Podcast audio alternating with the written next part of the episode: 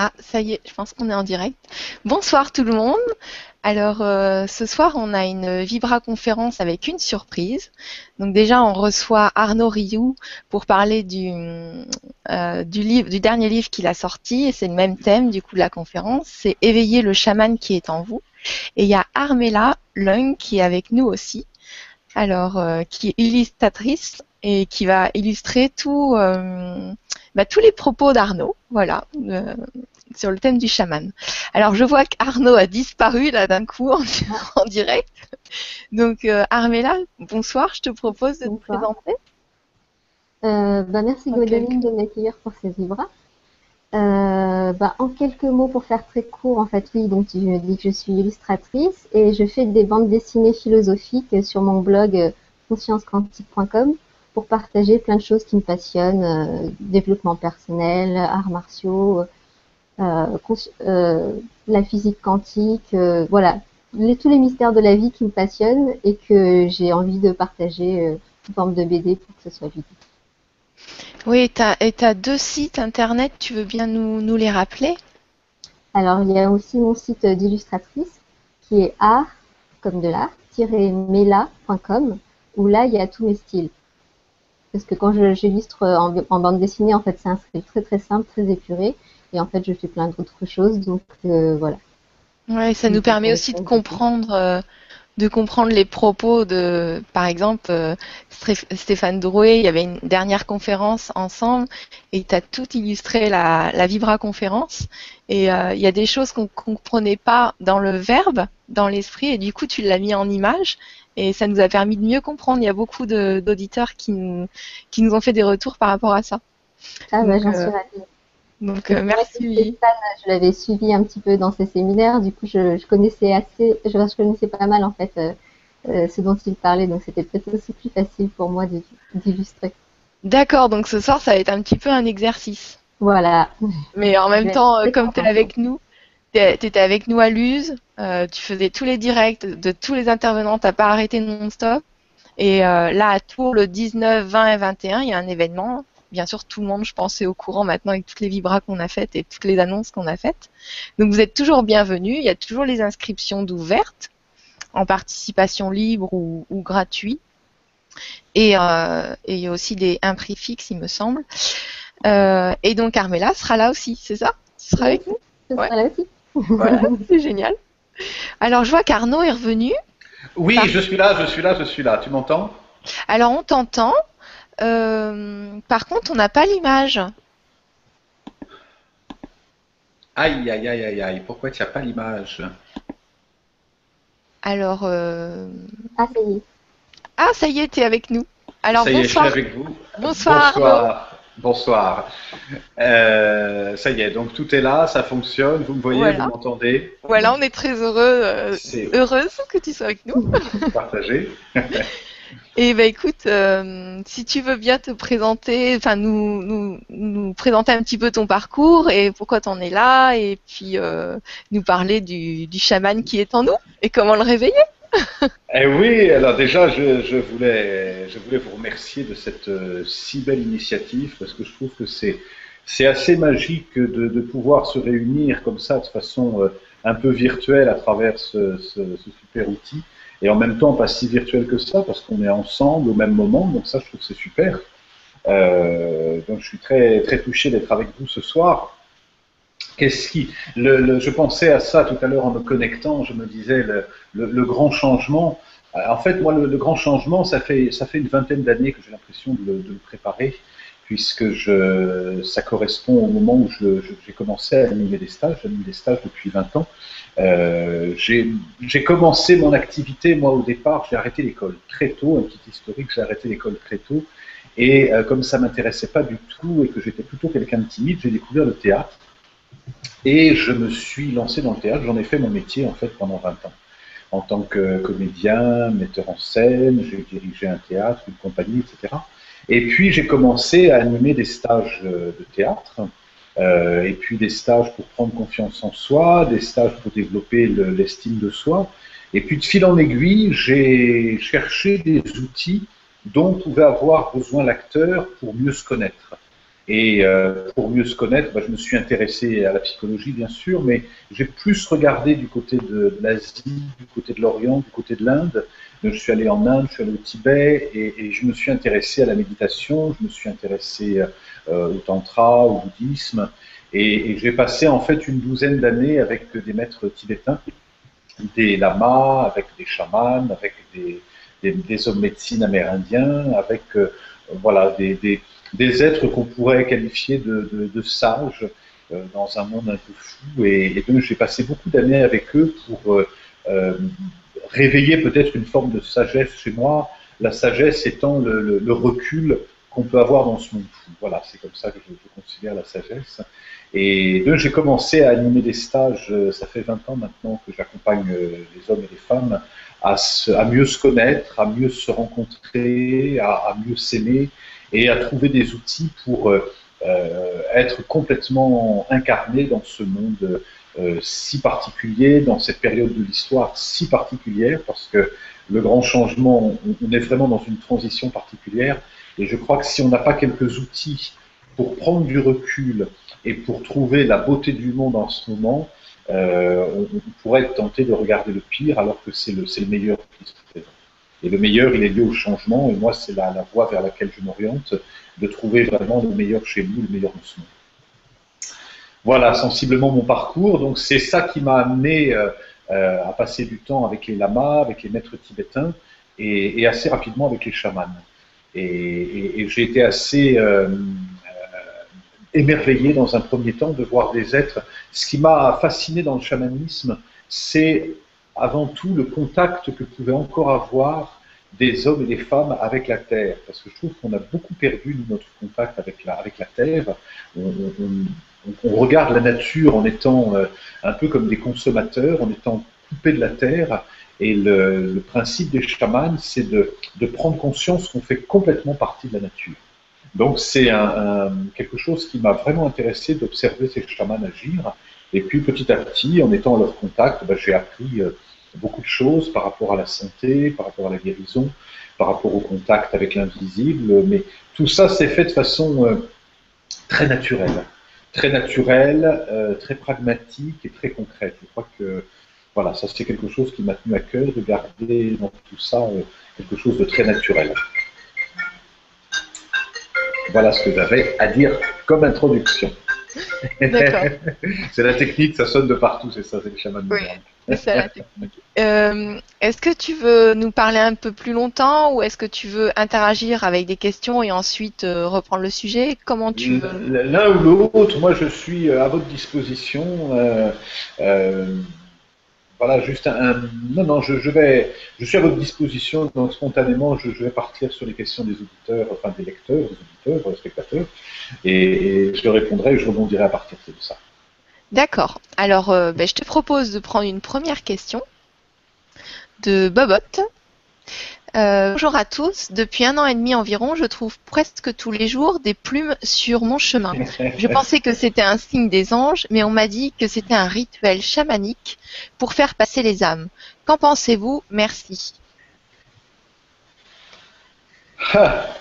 Dans quelle région elle habite, ça dépend des, plumes. Si elle est à Paris, qu'elle trouve des plumes de pigeons, ou si elle est euh, à la montagne, qu'elle trouve, des, plumes de vautours, ça n'a pas forcément la même, euh, la même signification toute la particularité du chamanisme, ça va être de, décrypter les signes qui peuvent nous être envoyés de l'invisible. Donc, euh, il n'y a que vous qui pouvez trouver la signification. Euh, entre les anges et les oiseaux, des fois, il n'y a, pas grand-chose de différence. C'est en tout cas, pour les chamans, la plume, c'est toujours... Euh, trouver une plume sur son passage, c'est toujours un, signe de, un signe de connexion avec l'invisible. D'accord. Regardez, j'en ai, une qui vient de tomber. oh, elle est magnifique. Elle est superbe. Voilà, ça c'est une plume de, c'est une plume de vautour. Parce que chez les chamans, il y a plusieurs, euh, plusieurs plumes qui sont utilisées. Euh, on utilise les plumes d'aigle, bien sûr, qui sont vraiment l'animal de, de chamanique. Et la plume de vautour est utilisée dans les rituels de purification, de nettoyage, parce que les, vautours, en fait, sont les animaux qui, qui mangent les charognes, qui nettoient, qui, qui, ont un lien avec la mort. Et donc, on utilise la plume de vautour pour nettoyer tout ce qui nous encombre et pour apparaître purifié. Voilà. Donc, c'est typiquement les chamans qui travaillent avec les plumes d'aigle et avec les plumes de vautour, comme celle-ci. D'accord, pour purifier. Pour purifier. D'accord. Euh, ben, merci pour euh, merci pour la réponse Arnaud et merci pour la question Bobot. Euh, j'ai une c'est pas une question, il y a c'est marqué il y a une boule noire qui se promène près de Arnaud, Denis. C'est vrai? Oui Denis. Il y, a deux boules noires maintenant, avant il y en avait une et en fait quand tu bouges la tête, il y a deux boules autour de toi. Je crois que ça vient de ton ordinateur. Je les vois à l'écran, Denis, merci de le signaler. Euh, y a peut-être c'est une occasion de parler des, des orbes, peut-être, vous savez ce que c'est les orbes, hein c'est des esprits qu'on voit sur les photos. Quand on prend des photos la nuit, eh ben, il y a, des, y a des, des, lumières blanches qui sont comme des, comme des esprits, comme des anges. Alors là, soit effectivement ce sont des esprits, soit c'est une complexité du logiciel informatique que, je ne maîtrise pas complètement et qui fait un copier-coller de je ne sais pas quoi. Mais en tout cas, je vois effectivement ces lumières, mais je ne sais pas du tout où elles viennent. Je ne vais pas les toucher parce que je ne voudrais pas que ça coupe la connexion. Je vais les laisser où elles sont. Voilà, donc, euh, voilà, maintenant elles se, multiplient. donc voilà, euh, merci Denis. On l'avait vu aussi, mais on n'osait pas trop y toucher. Voilà, ça fait partie du jeu. Alors, euh, euh, une autre question. Bonsoir Arnaud, à tous et à toutes. Euh, pourrais-tu donner ta définition du chaman et de son rôle? Merci. Franck. Dans Franck, hein, c'est ça qui pose la question. Oui. Dans, l'étymologie, le, chaman, c'est celui qui détient la connaissance.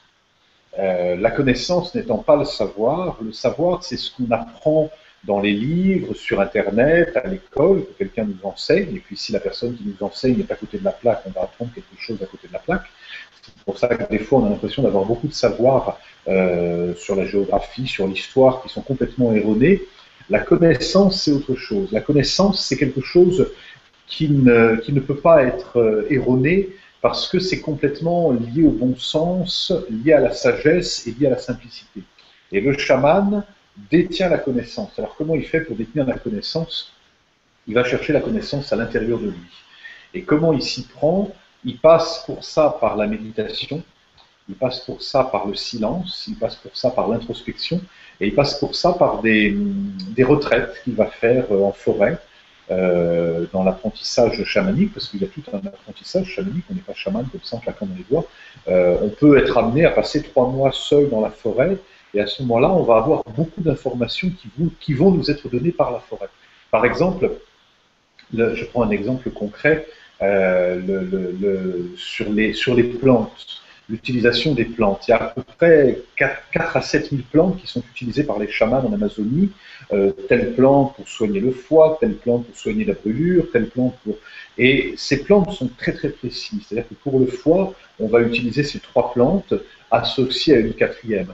Alors la, question c'est comment les chamans peuvent savoir que c'est telle plante et pas telle autre?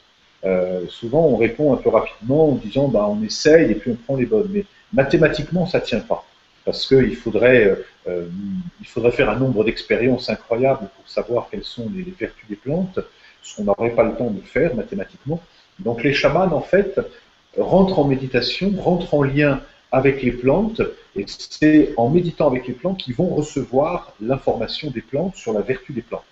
Et c'est là en ce moment, par exemple, en Amazonie, il y a une épidémie assez grave, et il y a des chamans qui se sont réunis, qui ont médité, et euh, qui ont vu en méditation que sur la peau d'une petite grenouille qu'on appelle le cambo, euh, on pouvait récupérer un venin et que en, comment dire, en incisant euh, trois traits de venin sous la peau, en, sous-cutané, la maladie se, guérissait en, 48 heures.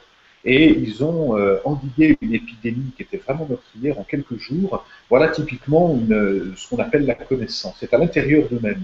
Alors, ce qui est intéressant pour la petite histoire, c'est que euh, l'homo sapiens, puisque c'est notre, on est tous des homo sapiens, à défaut d'être tous chamans, l'homo sapiens, c'est celui aussi qui détient la connaissance.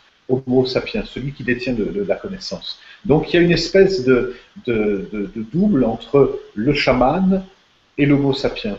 Quand on est dans notre sagesse, quand on coupe un peu la télévision, qu'on se coupe un peu des bouquins et qu'on fait parler le bon sens, qu'on regarde vivre la nature, parce que le premier maître du chaman, c'est la nature, la nature, elle est pleine de bon sens parce qu'elle est dans l'harmonie.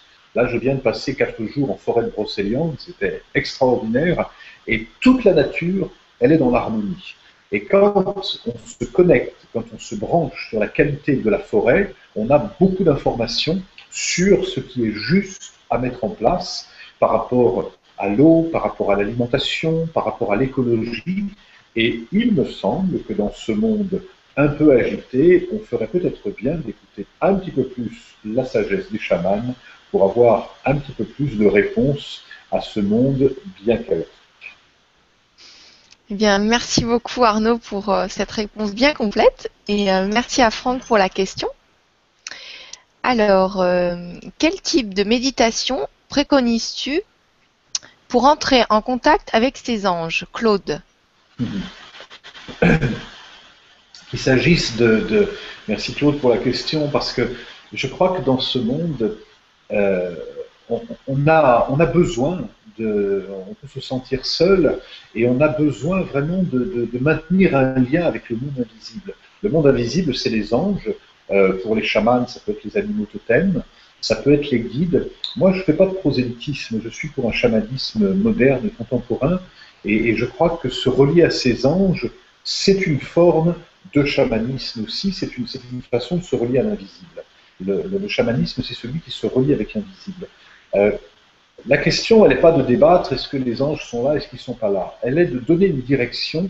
Plus on va euh, se connecter à l'énergie des anges, et plus ils vont euh, se connecter à nous. Comment on fait pour se connecter aux anges? Ben Déjà, il faut les appeler, tout simplement. Comme on appelle, comme on veut apprivoiser un, animal, un oiseau qui est un peu à proximité, eh ben, on va l'apprivoiser. Les anges, c'est un peu pareil, ils sont sur une autre fréquence vibratoire que la nôtre.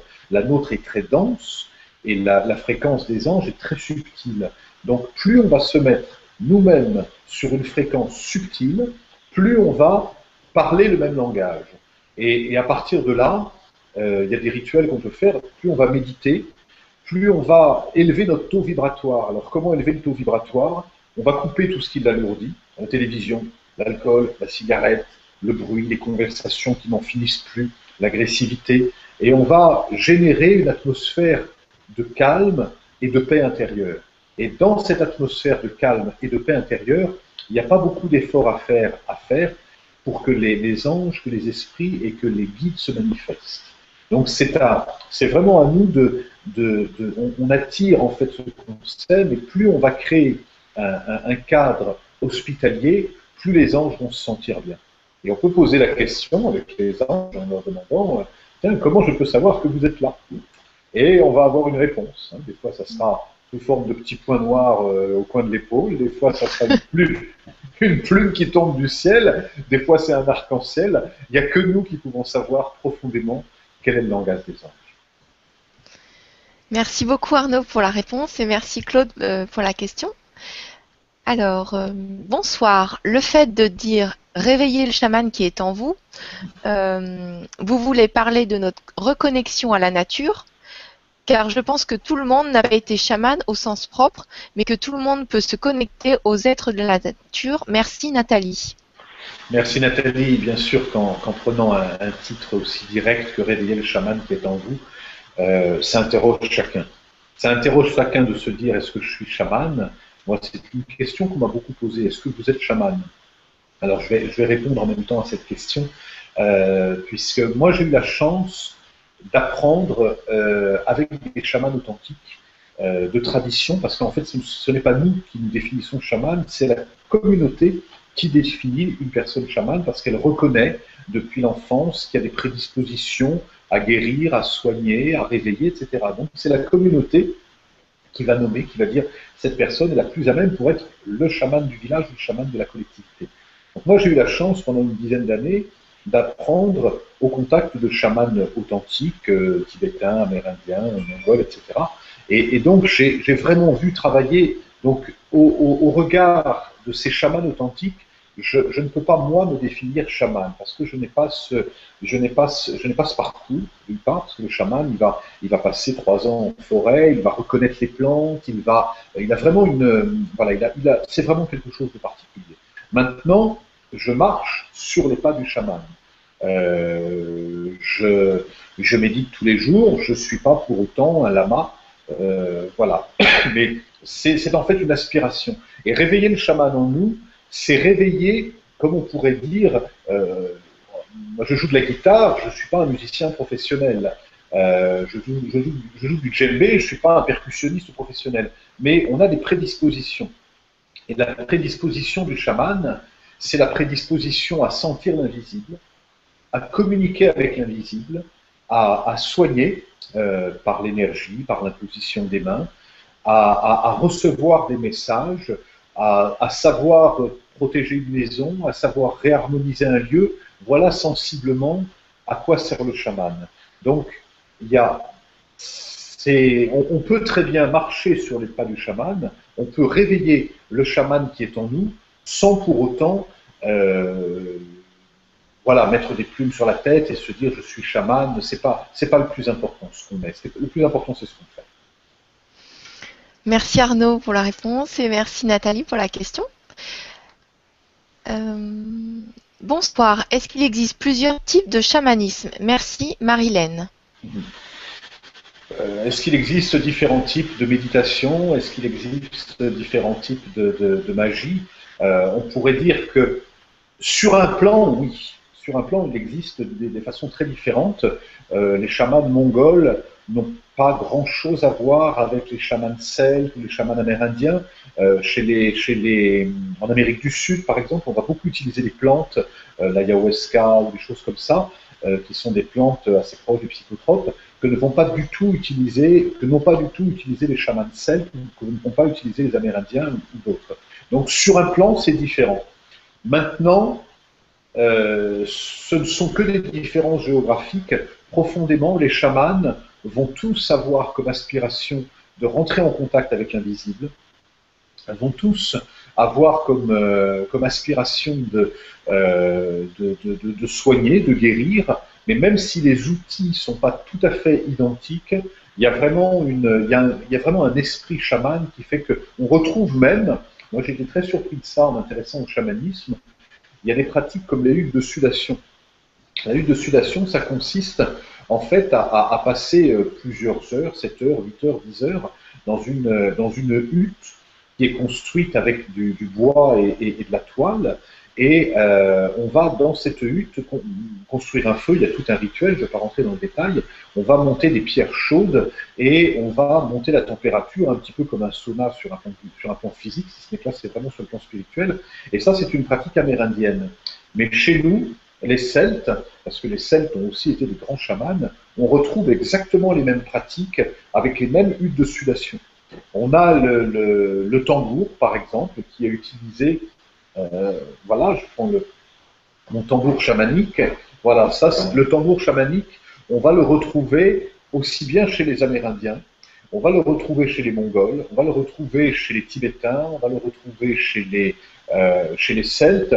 Et dans toutes les traditions, on a toujours ce, tambour qui correspond à, la dimension féminine de l'univers et euh, la maillotche qui correspond à la dimension masculine. Et quand on tape le tambour, on permet au masculin et au féminin de se rencontrer. Et ça, par exemple, c'est la même chose dans toutes les traditions euh, et surtout avec des civilisations euh, mongols, amérindiennes, etc., qui ne se sont jamais rencontrés et qui pratiquent le même chamanisme. Bien, merci beaucoup Arnaud, merci beaucoup pour euh, la réponse et merci Marine pour la question. Euh,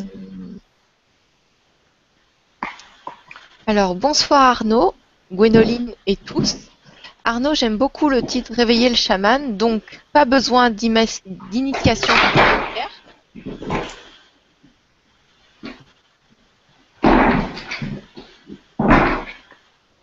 Ça va, tu as réussi à ranger bien le.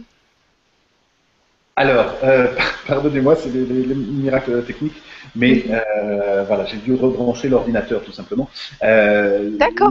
Le, titre de la question, le titre du livre, redites-moi la question. Alors, bonsoir Arnaud, Gwénoline et tous. Arnaud, j'aime beaucoup le titre Réveiller le chaman qui est en nous. Donc, pas besoin d'initiation particulière. Nous sommes tous et toutes des chamans si notre cœur, âme est en accord avec cela. Merci Christine. Potentiellement oui. Mais quand je dis ça, euh, je ne voudrais pas forcément générer des vocations de, partir tout seul à se dire voilà, je vais guérir tout le monde puisque Arnaud Villou a dit que j'étais chaman. C'est plus complexe que ça. Potentiellement, on est tous Mozart, on est tous Beethoven, on est tous euh, Pasteur, on est tous euh, je ne sais pas qui. Euh, le tout, c'est c'est comme une graine. Et cette graine, elle va avoir besoin d'être entretenue. Donc, on a tous en nous, on a tous la possibilité aujourd'hui d'étudier la musique, ou on est tous Einstein potentiellement. La différence entre un Einstein potentiel et un Einstein qui n'est pas potentiel, c'est que l'un va travailler et l'autre pas. Et si on a en nous la graine de chaman, et j'insiste, potentiellement on a tous en nous la graine de chaman, cette graine, si on veut qu'elle fleurisse comme une belle fleur, elle a besoin d'entretien.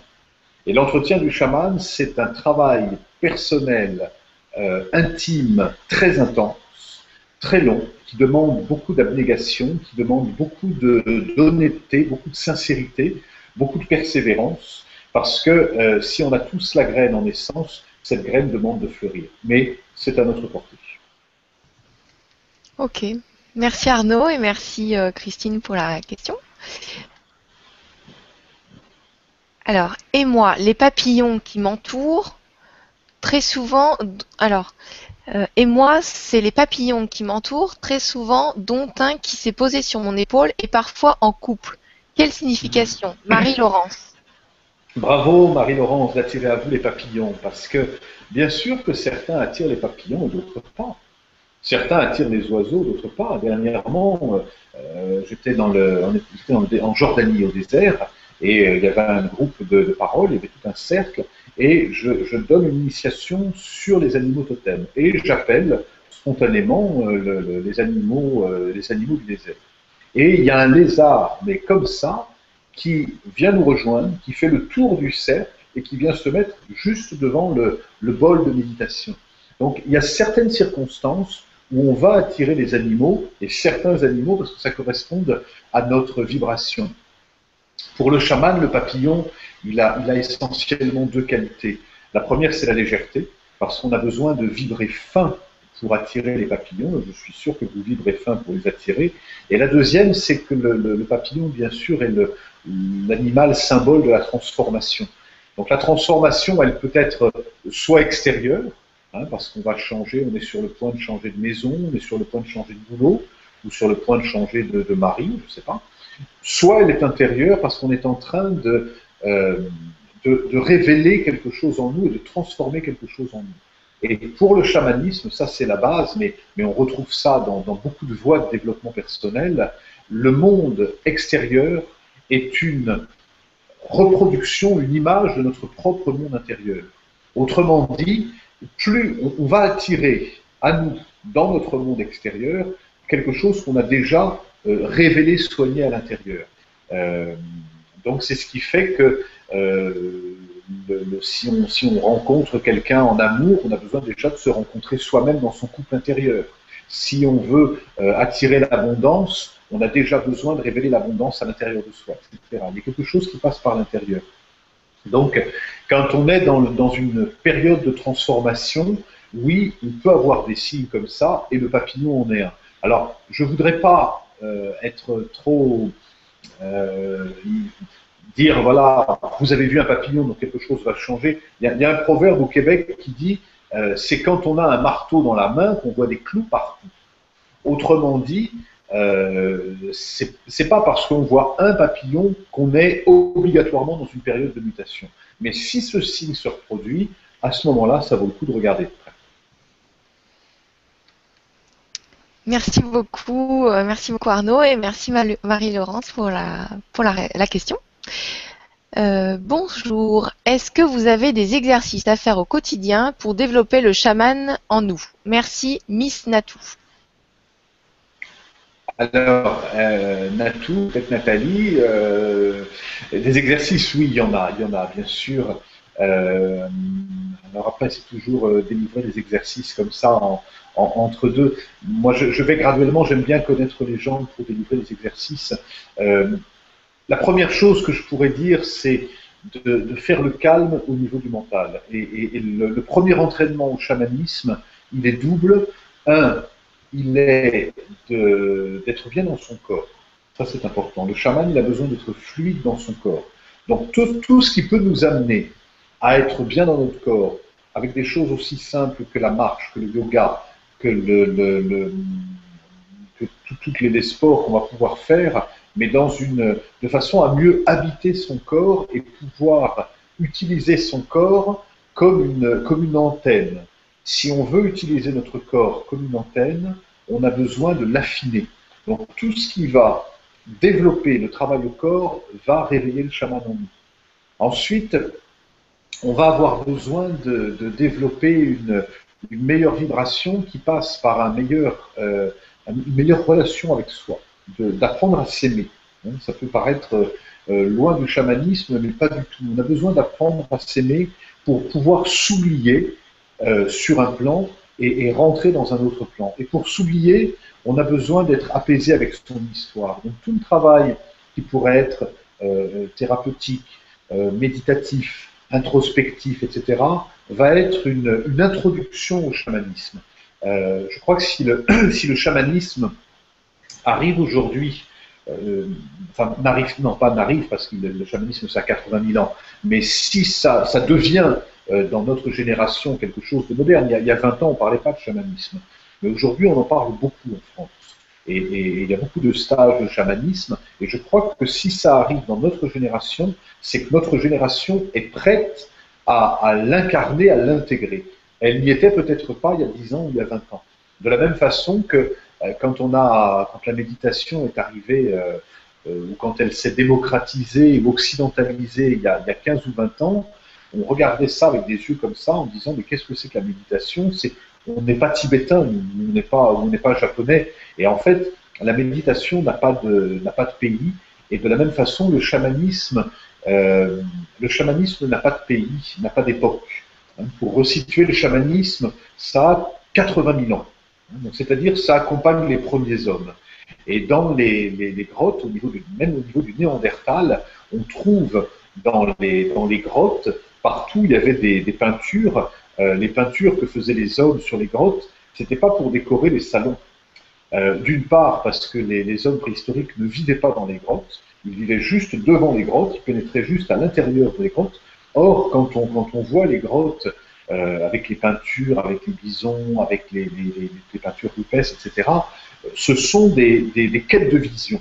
Et les quêtes de vision, ça veut dire que les, hommes, dans cette période-là, sont rentrés très profondément dans la grotte et par des moyens que j'ignore, peut-être au tambour, peut-être avec des herbes, peut-être à quelque chose, se sont mis dans un état second pour obtenir des quêtes de vision.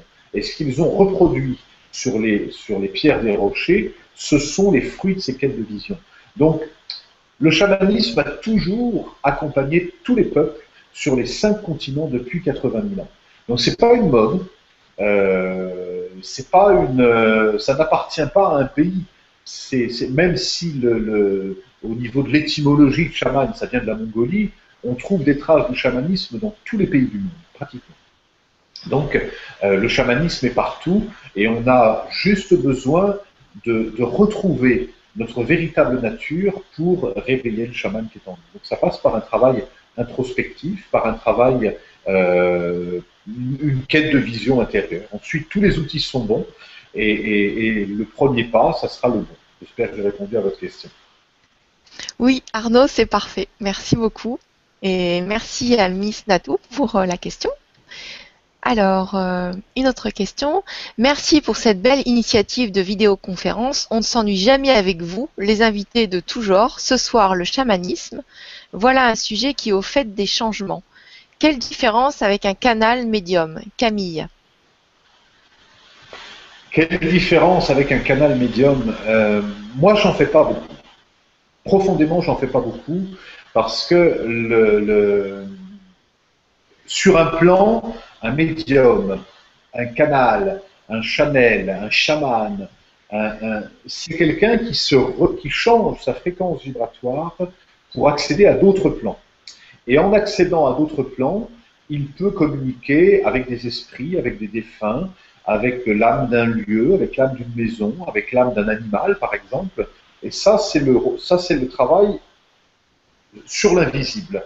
À partir de là, moi, je ne fais pas de grande différence. Maintenant, on va utiliser des, outils ou des canaux différents. C'est-à-dire qu'entre le, le, Chanel, par exemple, qui se met en transe pour avoir une canalisation d'un ange, d'un archange, de Marie, de Jésus, de sais-je, et le chaman qui va prendre des, des, plantes psychotropes pour euh, rentrer en communication avec l'âme des plantes, euh, on pourrait dire c'est deux pratiques différentes. Mais à mes yeux, je ne fais pas de différence. Ce sont des outils différents, mais euh, ça reste des êtres qui souhaitent développer une forme de sensibilité pour rentrer honnêtement en lien avec un monde invisible.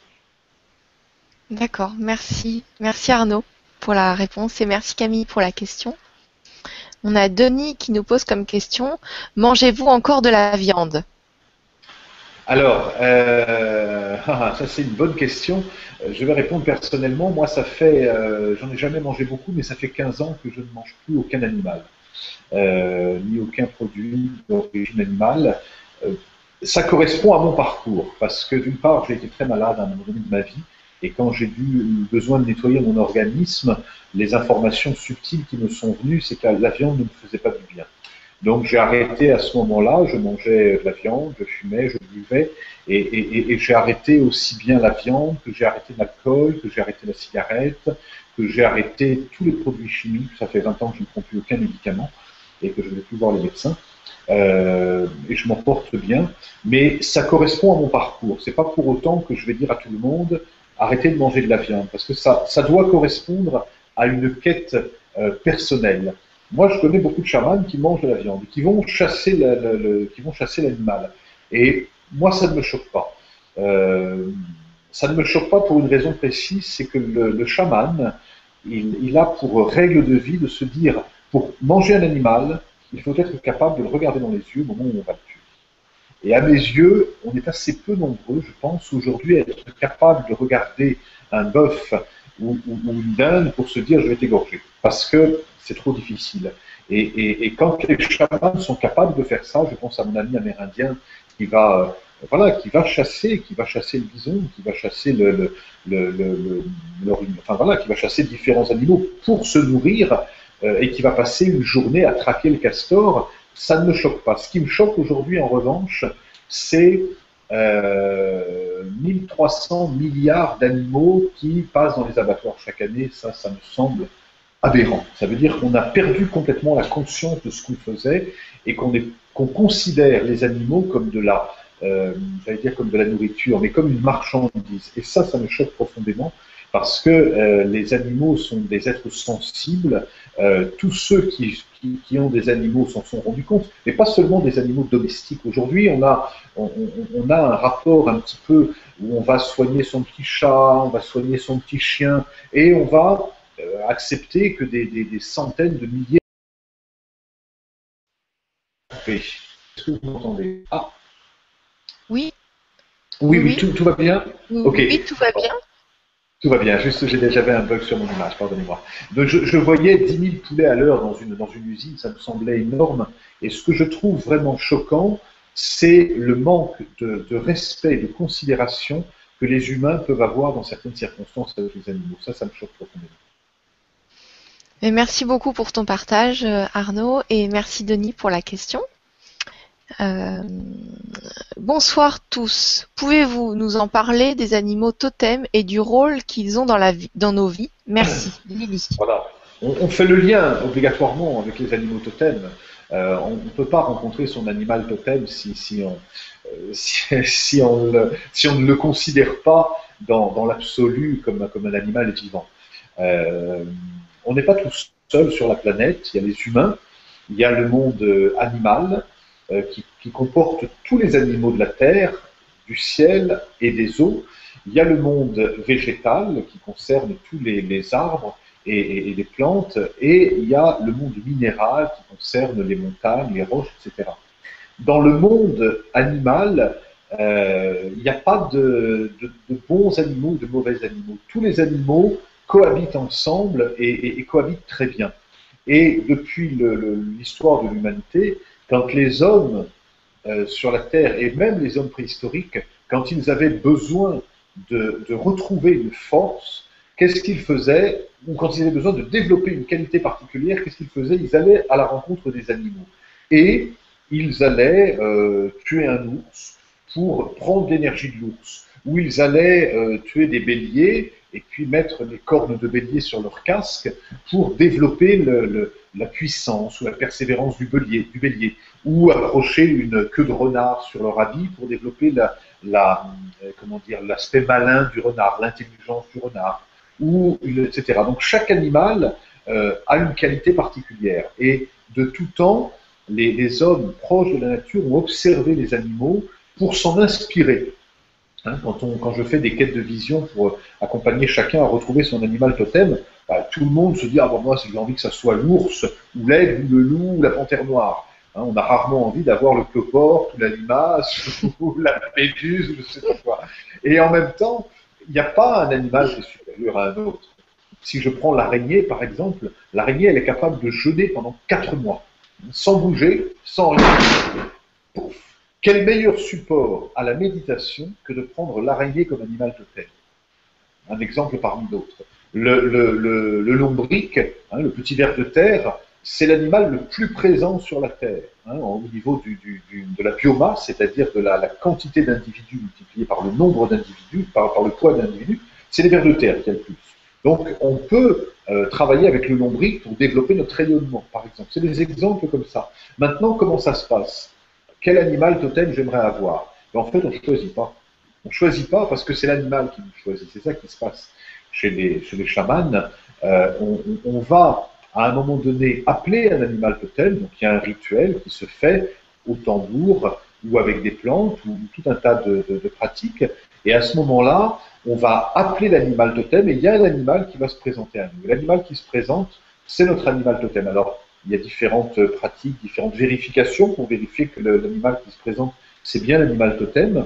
Mais notre animal totem, il va nous permettre de, de développer du pouvoir. On n'aime pas ce mot-là, mais pourtant on a besoin de pouvoir dans ce monde. C'est pas du pouvoir sur les autres, c'est du pouvoir sur soi, du pouvoir pour développer notre, notre confiance, notre ténacité, notre inspiration, notre, notre rayonnement, notre euh, souplesse, notre intégrité, notre courage. Toutes ces qualités-là, on va les chercher chez les animaux. Hein. C'est pour ça qu'on travaille avec les animaux totems, et c'est pour ça que de tout temps, euh, on va collaborer avec les animaux totems. Alors, je, voudrais faire le lien avec la question précédente. Pour moi, il y a des gens souvent qui m'écrivent en me disant ah, J'ai fait plein de méditations, j'arrive pas à trouver mon animal totem, il ne se présente pas. Pas de panique, euh, ça ne vient pas en claquant des doigts.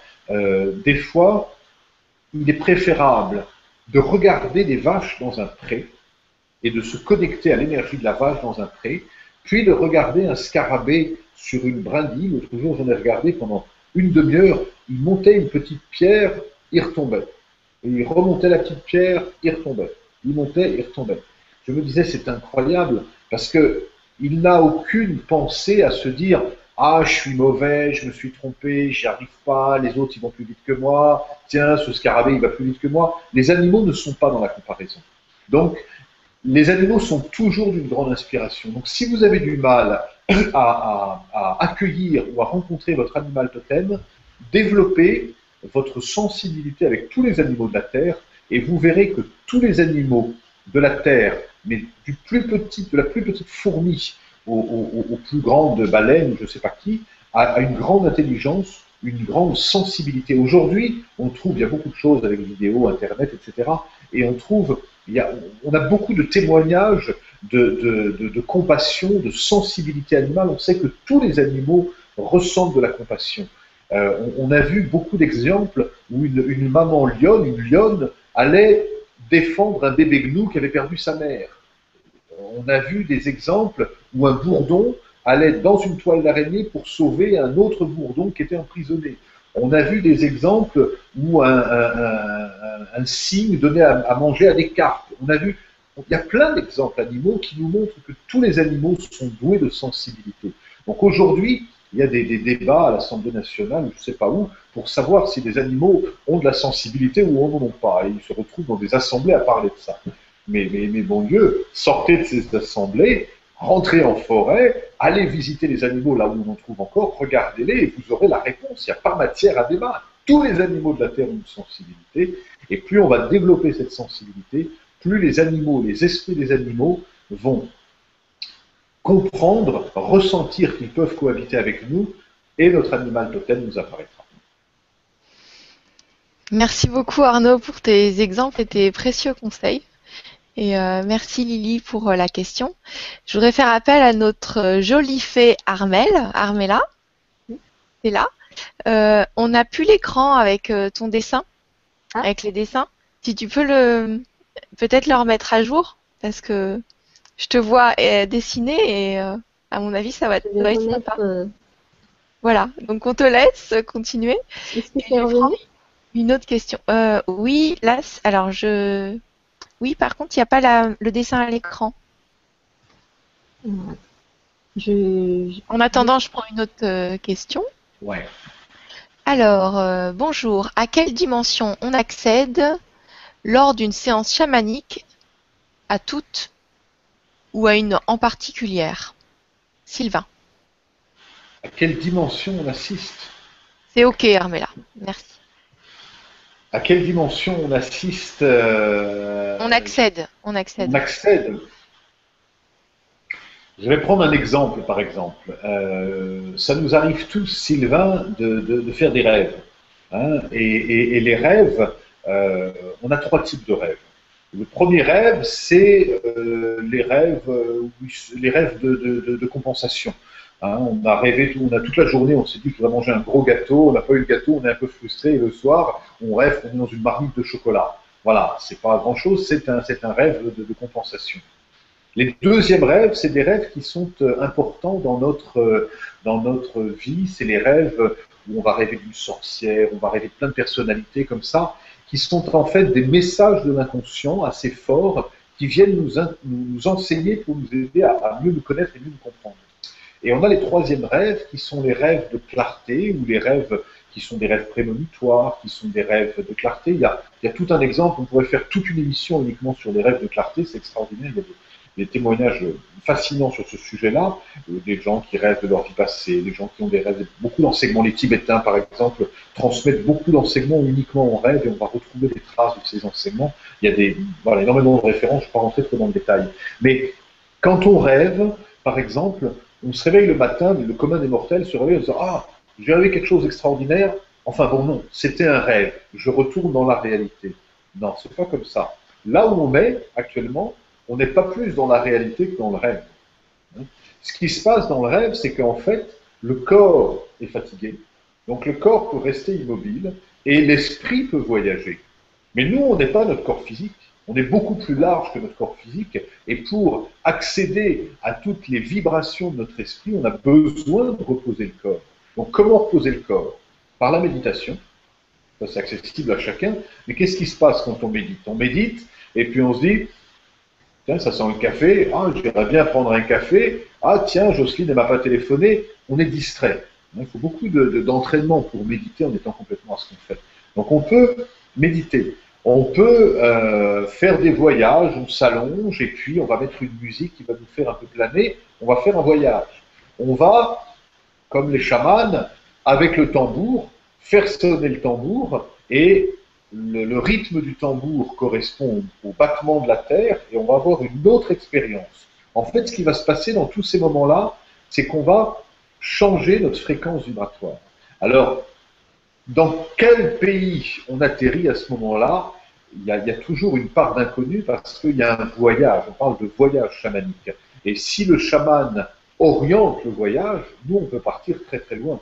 Hein. et, ça, il n'y a que nous qui pouvons donner une direction et revenir de notre voyage.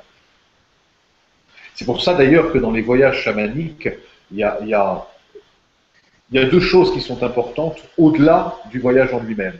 La première chose, c'est de partir, partir dans la bonne direction. Parce que des fois, il y a des gens qui se disent je vais faire un voyage chamanique et puis qui, en fait, ils partent dans les pensées. Ils ne sont pas du tout dans un voyage chamanique. Et l'autre chose, c'est de revenir. Parce que des fois, on est parti très loin, on a eu un trip, mais euh, on est coupé de la réalité. Non, le chamanisme, c'est pas fait pour vivre dans un monde à part. C'est fait pour vivre pleinement dans ce monde, tout en étant relié avec une autre vibration. D'accord, merci beaucoup Arnaud pour la réponse et merci Sylvain pour la question. Alors, une autre question. Bonjour Arnaud et Gwendoline, puisqu'il y a en chacun de nous un chaman qui sommeille tel un enfant qui a encore la capacité de s'étonner et de s'émerveiller, comment entrer dans le monde subtil pour le réveiller? Marie-France, tu as en partie répondu peut-être à une... J'ai en partie répondu, mais, je, rebondis Marie-France sur l'enfant, parce que euh, les enfants, pour moi, ont plus de facilité à, accéder au voyage chamanique. Pourquoi? Parce qu'ils en reviennent. Euh, quand on arrive sur la Terre, euh, on ne naît pas comme ça. Au, moment où on arrive sur Terre, il s'est passé un voyage. Le voyage, il a commencé bien avant. Il a commencé avant même la conception, hein, puisque dans tous les liens de causalité, chaque cause produit un effet. Où était l'esprit hein, juste avant la naissance? Où était l'esprit juste avant la conception? Ça, c'est des, réflexions, des, méditations chamaniques. Donc, euh, dans notre dans, dans l'enfance, en fait, les enfants sont très proches des mondes invisibles. C'est ce qui fait que facilement les enfants vont jouer à se dire Ah tiens, si tu étais une fée et que moi je sois un, sauveur. Et on rentre dans le jeu et on change de vibration. Moi j'ai souvenir quand j'étais enfant, je, me créais des mondes parallèles euh, dans lesquels j'habitais complètement. Quand on joue, des fois je vois des enfants jouer, ils jouent avec. Ils sont complètement dans un autre monde. Hein. Et pourtant, leur corps est là et il joue avec deux bouts de plastique. Hein. Deux bouts de plastique, mais le bout de plastique devient euh, le gentil, la sorcière. Ça, c'est du chamanisme. On fait, on, transforme, on est dans le chamanisme. De la même façon, il y a beaucoup d'enfants qui parlent, euh, qui, connectent, qui voient ou qui perçoivent des anges ou des entités. Combien j'ai vu d'enfants, par exemple, qui avaient du mal à dormir dans une pièce ça, ça doit, je suis certain, euh, contacter, euh, concerner des, auditeurs ce soir. Des enfants qui ont du mal à dormir dans une pièce. Et puis, quand un, médium rentre dans cette pièce, il se dit, bah oui, il y a un défunt qui est là. Et, le médium, souvent, a du mal à rester dans la pièce. Et quand on fait le nettoyage énergétique, les enfants dorment très bien dans la pièce. Alors que les adultes vont peut-être moins sentir. Hein, dernièrement, il y a quelqu'un qui m'a invité dans sa maison en me disant je suis embêté, j'ai mes enfants qui dorment très mal depuis qu'on a déménagé. Et je rentre dans la chambre et je suis saisi comme le, plexus qui se ferme. Je me sentais très très mal dans cette chambre. Et je pose la question aux parents, je dis, mais comment vous vous sentez dans cette pièce? Eux me disaient, on s'y sent pas très bien. Mais ça restait là, ça les empêchait pas de demander aux enfants de dormir là. Et quand on a fait le nettoyage de la pièce, les enfants ont très bien dormi dans la pièce. Donc, y a, les enfants captent très bien les, informations parce qu'ils sont plus sensibles. Hein. On, dit par exemple que les enfants voient les auras. Souvent, moi j'ai vu beaucoup d'enfants qui dessinent des auras autour des personnes. C'est pas pour rien qu'on fait les, dessins avec du rouge, du bleu, du vert. En général, il y a les parents qui font Mais pourquoi tu as fait un chien vert et rouge et bleu Il est noir le chien hein, Donc ils rectifient. Mais dans l'essence, les enfants sont très sensibles. Des fois, je fais dans les, dans stages, j'apprends aux gens à, à percevoir les auras. Hein, percevoir les auras. Quand j'ai un groupe d'enfants, ça me demande une demi-heure. Et en une demi-heure, les, les 15 gamins vont réussir à sentir l'aura. Ils la sentent, ils réussissent à la percevoir. Les adultes, ça demande 4 ou 5 heures. Euh, simplement parce qu'on ressent moins. Donc, euh, dans le chaman, il y a une âme d'enfant, il y a quelque chose qui est lié au, jeu, parce que l'enfant le, a un mental moins fort. Et nous, ce qui nous empêche d'accéder au chamanisme, c'est notre mental. Quand je fais les animaux totems, par exemple, qu'est-ce qui se passe? Je joue du tambour, l'animal totem vient, tchac, on voit l'animal totem, et tout de suite après, il y a le mental qui interfère en disant Ouais, mais tu es en train de te raconter des histoires, si ça se trouve, c'est des conneries, tout ça, ça n'existe pas, et pouf, on perd le lien. Les enfants n'ont pas cette, cette dualité, nous, on l'a acquis avec l'éducation, avec le temps, etc. Donc réveiller le chaman en soi, c'est aussi apaiser l'enfant en soi. Merci Arnaud et merci Marie-France pour la question. Euh, autre question de Loïc. Comment interpréter, non c'est Virginie. Comment interprétez-vous les épisodes psychotiques dans le monde chamanique et comment garantir un bon équilibre psychologique tout en communiquant avec les autres mondes? Merci et belle soirée à vous, Virginie. Alors c'est bien pour ça, Virginie, merci de ta question. J'aime beaucoup les questions ce soir, ça nous permet de, rebondir sur des sujets complexes du chamanisme. Je suis sûr qu'on peut tous entendre ça. Euh, quelle est la différence entre un, chaman très ancré, euh, très en lien avec la terre et en lien avec les mondes invisibles, et quelqu'un de, psychotique La différence, c'est l'ancrage. C'est que euh, des fois, il y a la différence entre l'exploration des mondes subtils et le passage à la folie, c'est l'ancrage, l'enracinement, le pragmatisme. Le chaman, il a besoin de rester très pragmatique. C'est pour ça que je parlais tout à l'heure d'un prérequis pour aborder le chamanisme. Et ce prérequis, c'est une forme d'hygiène mentale. Et je ne conseille pas à des gens qui sont dans une fragilité mentale d'aller explorer ces mondes. Ça, je suis très clair dessus des, des gens qui sont pas tout à fait au clair avec leur histoire, qui ont euh, beaucoup de colère rentrée ou beaucoup d'émotions, etc. Je dirais, touchez pas trop au chamanisme et, surtout n'allez pas rencontrer, partir à la rencontre des esprits invisibles. Commencez par faire la paix avec votre propre esprit et le reste se mettra en place tout seul. Parce que le chamanisme, c'est quelque chose de très simple, de très, pragmatique, mais ça demande d'avoir une, hygiène mentale, d'avoir une, une, clarté émotionnelle et d'avoir un contact avec son corps assez sain et assez fluide. Si on n'a pas ce contact, alors le chamanisme peut nous emmener un peu à barrer et, comme dans tout, euh, des fois on pratique ça et on a du mal à revenir. On peut dire la même chose de la méditation. Je ne conseille pas la méditation à tout le monde. Pourtant, la méditation n'a presque pas d'effet secondaire, mais à des gens qui sont très branchés là-haut et pas ancrés ici, à ce moment-là, je leur dirais allez danser, allez couper du bois, montez à cheval, retournez votre jardin, faites des choses très pragmatiques, mais après, ça ne vous pas tout seul. Et la première chose qu'on apprend dans les stages de chamanisme, en tout cas que moi j'enseigne, c'est à s'ancrer et à s'enraciner. Et plus on est ancré, plus on peut visiter les mondes subtils plus un arbre est planté, plus il peut vibrer au vent.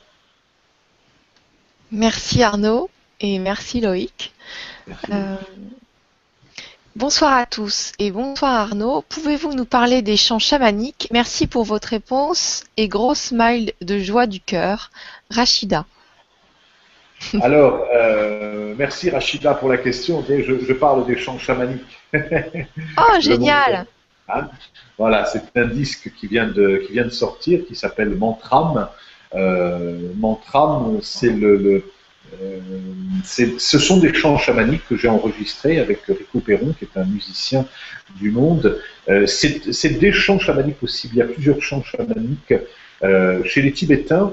Alors, on n'appelle pas ça les chants chamaniques, on utilise les mantras. Mantras dans dans le, sanskrit, pardon, c'est des soins de guérison.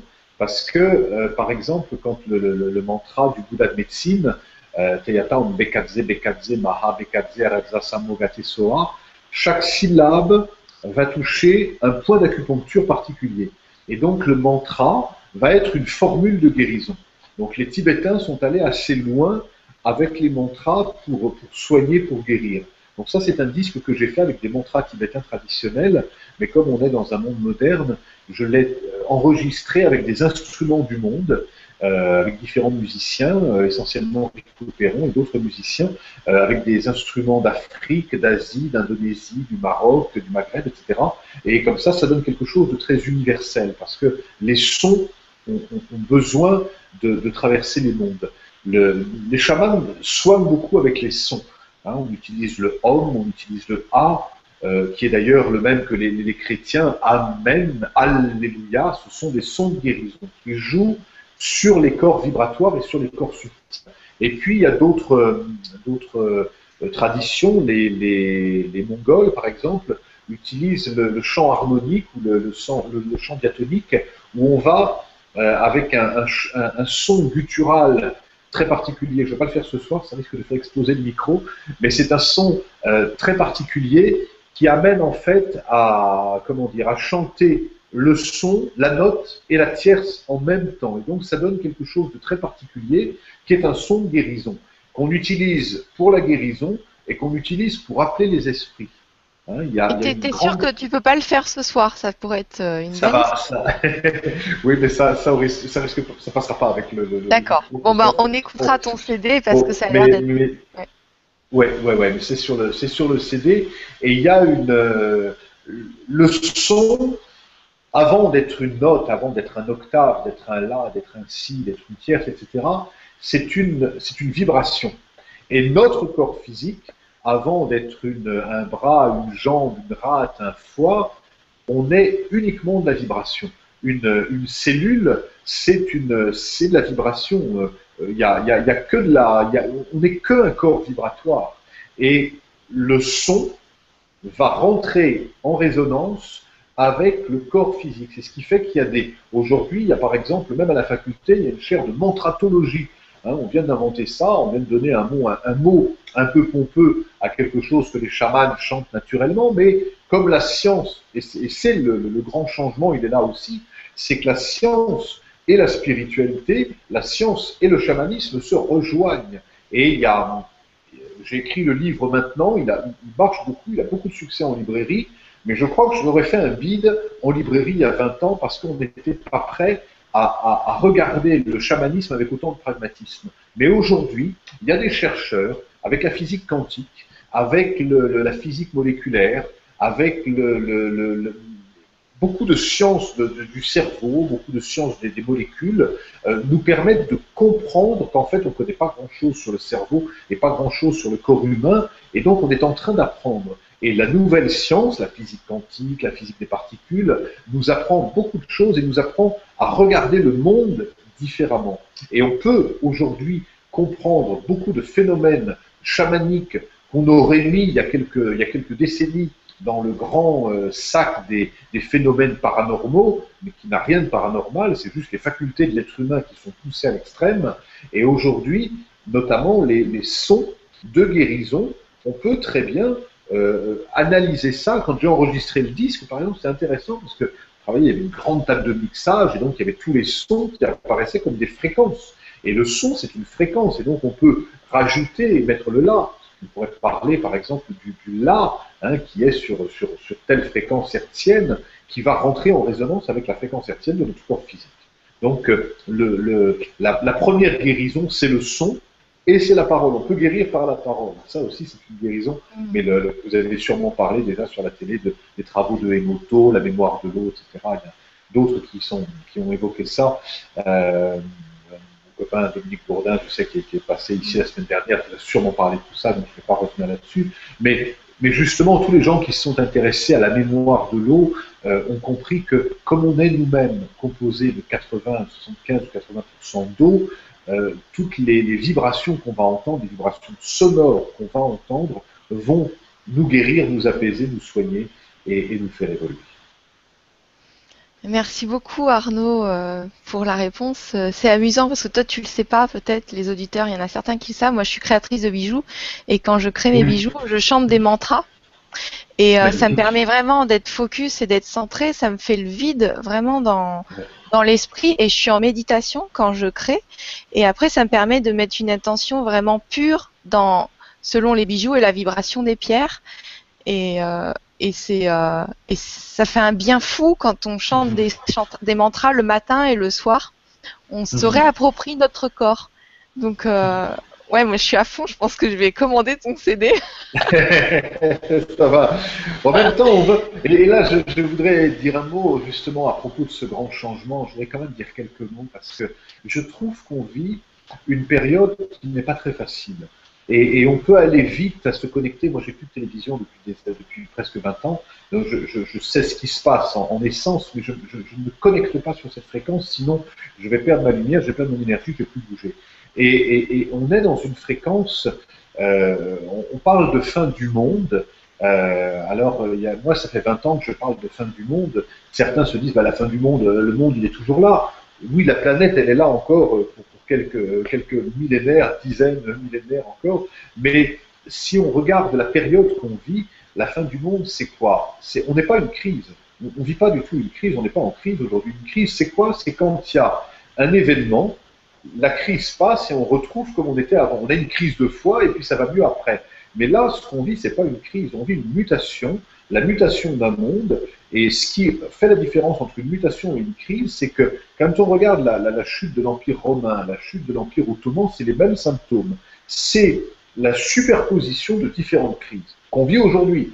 Crise écologique, on n'a jamais autant pris conscience qu'on a dégradé la planète pendant un demi-siècle comme jamais.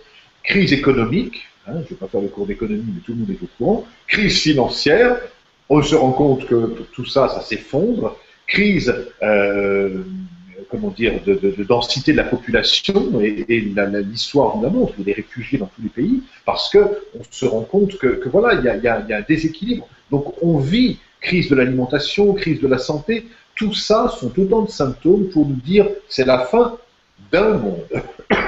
Et dans la fin d'un monde, il y a la naissance d'un nouveau monde avec d'autres règles du jeu et dans ce, nouveau monde qu'on voit poindre déjà, il y a beaucoup, beaucoup d'initiatives magnifiques qui témoignent de la, naissance de la naissance de ce nouveau monde. Et dans ce nouveau monde, la, la pensée chamanique, elle est de prendre conscience qu'on n'est pas séparé de la nature. La grande erreur qu'on a faite, si on regarde euh, sur les 50 dernières années, la grande erreur qu'on a faite, c'est de se croire séparé de la nature. C'est un petit peu plus vieux que ça. En fait, c'est Descartes et les cartésiens qui, qui, ont observé la nature comme quelque chose d'extérieur à nous. Un petit peu comme si une vague regardait l'océan. Et, et, ça, c'est la, la, plus grande erreur de cette civilisation, c'est de se croire coupé de la nature. Et donc, d'utiliser la nature comme matière première pour se nourrir. Et comme ça, on a asséché les océans, on a, fait toutes les, catastrophes écologiques dont on a parlé. Aujourd'hui, on a besoin d'outils pour repartir vers ce nouveau monde. Et ce nouveau monde, qu'est-ce qui va nous aider? C'est les sons, c'est les chants, c'est la musique, les bijoux. Je t'appuie, Gwendoline, mais je, je, pense vraiment, parce qu'un bijou, c'est quoi? C'est une pierre, hein, ou c'est une forme géométrique, mais une forme géométrique. Si j'utilise le lemniscate ou le rond, le, rond, par exemple, voilà, moi j'ai un rond autour de moi qui va rentrer euh, en vibration avec un chakra particulier et qui va appeler particulièrement le, rond de la Terre ou le rond du Soleil. Et on va attirer à nous ce rond. En fait, c'est autant de... Quand on tient une pierre, hein, il y a, un, proverbe qui dit, un proverbe chamanique qui dit, si tu sais écouter les vagues, tu sauras marcher sur la mer. Hein. Et ça, c'est typiquement une pensée chamanique. Euh, parce que si on tient une pierre dans la main, on tient la terre dans la main et on développe un respect ou on développe les qualités de cette pierre. Hein, de la même façon qu'on appelle les animaux totems, si je tiens le lapis lazuli ou le l'agate, ou le, enfin, qui est plus spécialiste que moi, on, va développer la qualité de cette pierre. Il y a des pierres qui sont sur cette terre pour nous aider à, supporter ce monde. L'agate, le lapis lazuli, toutes ces pierres, en fait, tu pourrais en parler du point. Et donc, on, on, peut travailler avec ces pierres. Donc travaillons avec ces pierres. Travaillons avec la musique, travaillons avec les pierres, travaillons avec les couleurs, travaillons avec le corps, dansons, plein de choses à faire. Oui, Le, corps est important. Enfin, je pense à Margarita qui va être là à Tours, qui va, qui va danser, mais elle, est merveilleuse, elle, elle est très connectée aussi. Je pense à Dominique Bourdin avec les couleurs. Je pense avec, à toi euh, euh, avec les chants. Et il y a l'intention émise aussi de, l'amour, de la paix. Quand on est là, par exemple, on est, on est en paix, en joie et en amour, on est paisible. Il y a des intentions émises, et là, on est tous ensemble. et c'est vraiment, euh, c'est vraiment merveilleux. Il y a beaucoup d'outils, on vit une période particulière. Je voulais tout à l'heure, en racontant l'histoire de, de, ce monde actuel, il y a un économiste, je ne me souviens plus son nom, qui s'est amusé à faire une frise du temps. Et il prend l'histoire depuis le Big Bang jusqu'à aujourd'hui à l'échelle d'une semaine. Le Big Bang, c'est 4 milliards et demi d'années, si je ne me trompe pas. Et, et, tout ça sur l'échelle d'une semaine, 800 millions d'années, 80 000 ans, ça ne nous dit pas grand-chose. Donc à l'échelle d'une semaine, ça veut dire que le Big Bang a lieu le lundi à 0 heure.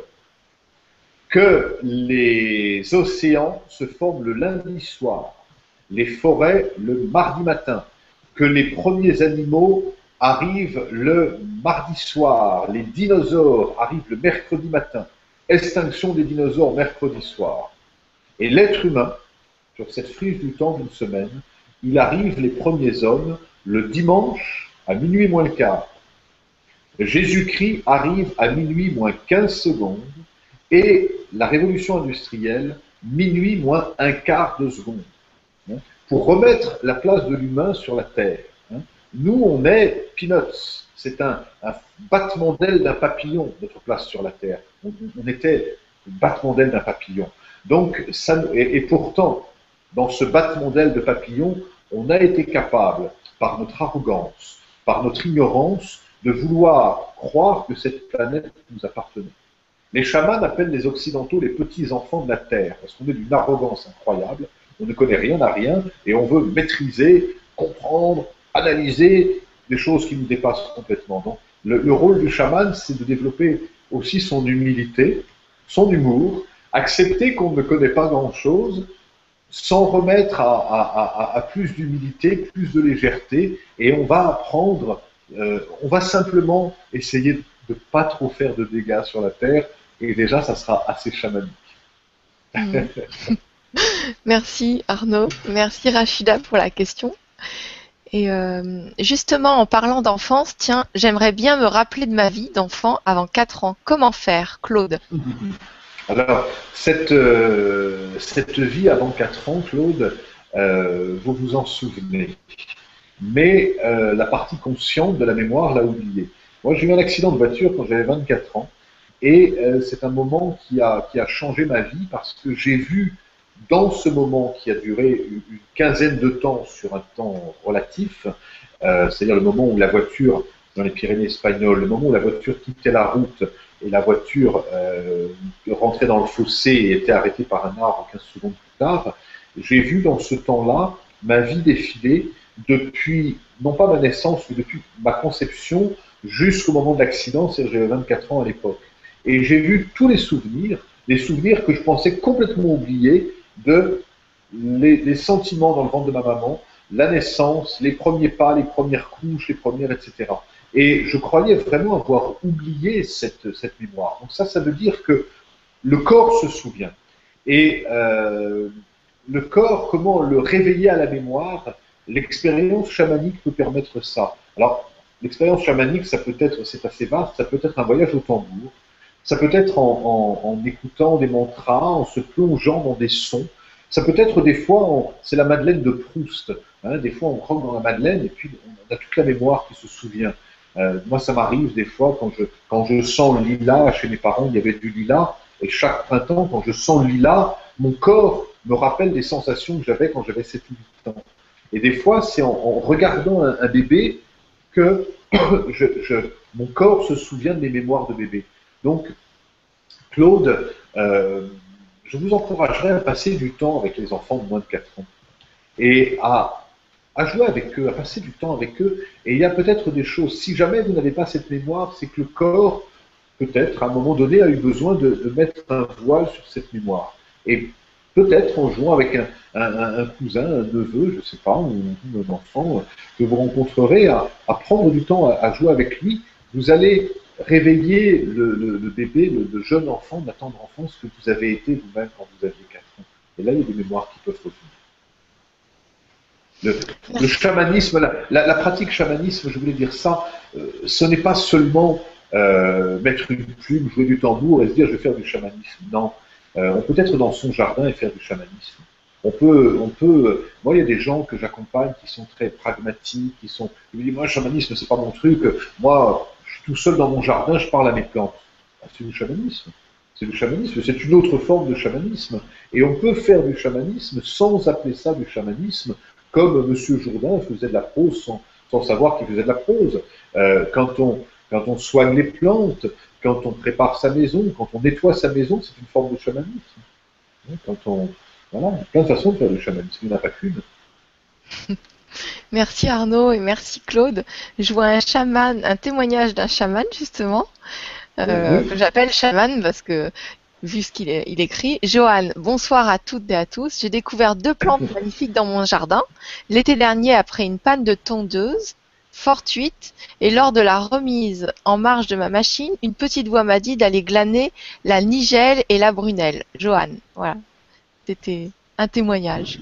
D'accord, merci Johan. Mais j'aime bien ça parce que la tondeuse tombe en panne et, là il y a deux, regards à avoir. Soit on donne des coups de pied sur la tondeuse en disant mais euh, c'est comme ça, je veux passer à la tondeuse, on emprunte la tondeuse du voisin et puis on, passe à côté de l'expérience de deux plantes. Ou alors on a la sensibilité de Johan visiblement de se dire bah tiens qu'est-ce qui se passe? Et puis euh, on se détend. Et dans la détente, il y a la découverte de deux plantes magnifiques. Donc merci de ce témoignage. Mm. Euh, merci. Alors, euh, c'est Denis. Alors, un bisou à Denis euh, qui est au Québec ou à Paris, je ne sais pas ah, oui. où est-ce qu'il vit. Bonjour Québec. Ouais, peut-être tu connais aussi Denis Blondeau, mais bon. Bon, voilà, c'était un petit coucou. réveiller le chaman en nous, est-ce comme réveiller le Dieu endormi que nous sommes? Denis. Bien sûr. Bien sûr, bien sûr, Denis. Euh, bien sûr que mon titre, il y a des gens qui, ont lu le livre et qui m'ont dit, mais réveiller le chaman qui est en vous, tu aurais pu euh, dire réveiller le Dieu qui est en vous. Euh, c'est réveiller la plus belle partie de notre être. Et nous, ce qui se passe, c'est que on veut bien être bouddhiste, mais on veut pas être Bouddha. on veut bien être chrétien, mais on veut pas être Christ. Et on, a souvent un regard avec soi où on ne, révèle pas notre divinité. Et pour moi, on est sur cette terre pour une chose avant tout, c'est pour révéler au monde le meilleur de nous. Et tous les maîtres spirituels sont venus sur la terre pour nous apprendre ça. Le Christ n'est pas venu pour dire euh, vous êtes euh, infâme, indigne et petit. Il a dit Dieu vous a fait à mon image. Et le Bouddha n'est pas venu pour dire vous n'y arriverez jamais. Il est venu pour dire vous avez tous en vous la graine de Bouddha.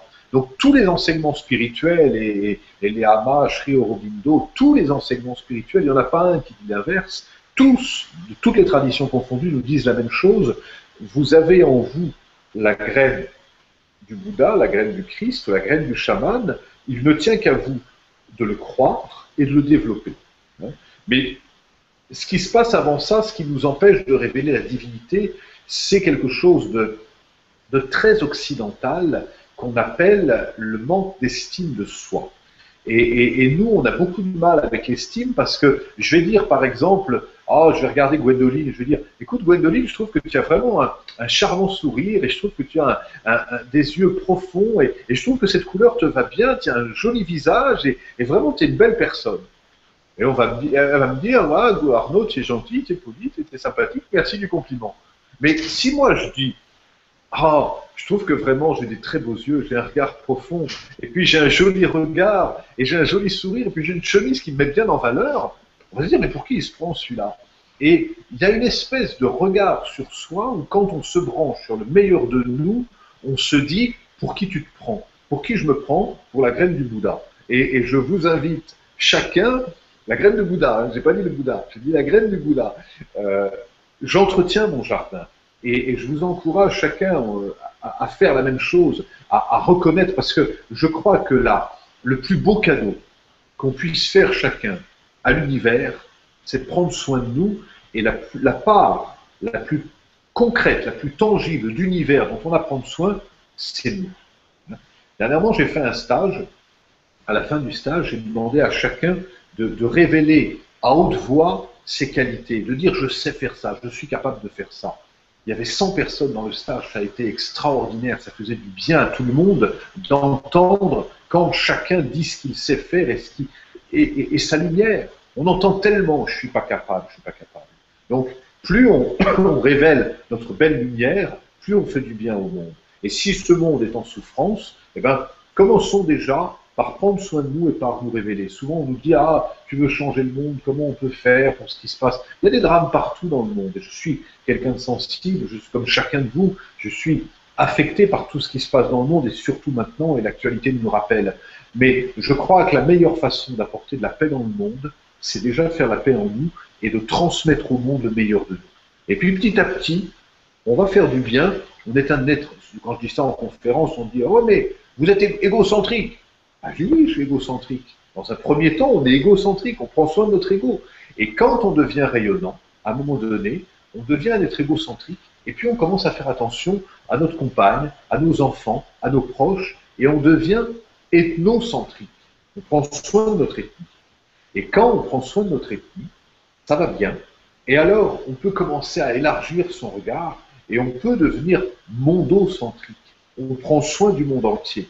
Mais pour prendre soin du monde entier, si on n'a pas pris soin de nous au préalable, c'est pas possible.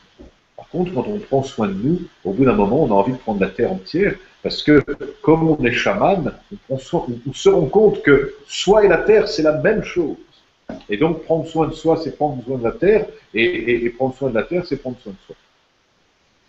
C'est clair? Merci beaucoup. Oui, il faut prendre soin de soi pour pouvoir euh, donner encore plus aux autres. D'accord. Ok. Merci, merci Arnaud, et merci Denis pour la question.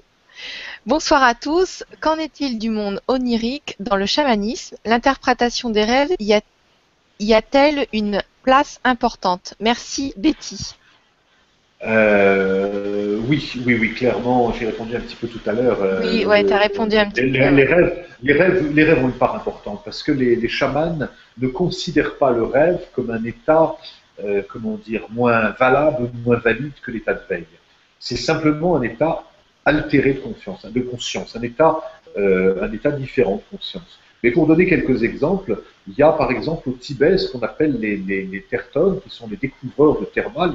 C'est des textes sacrés qui ont été euh, cachés dans le bouddhisme tibétain, des fois il y a 50 ans, il y a 100 ans, il y a deux siècles, dans des, des endroits précis de la montagne. Et les tertones vont partir, euh, vont avoir un rêve précis où on va leur indiquer l'endroit où le, texte sacré est caché.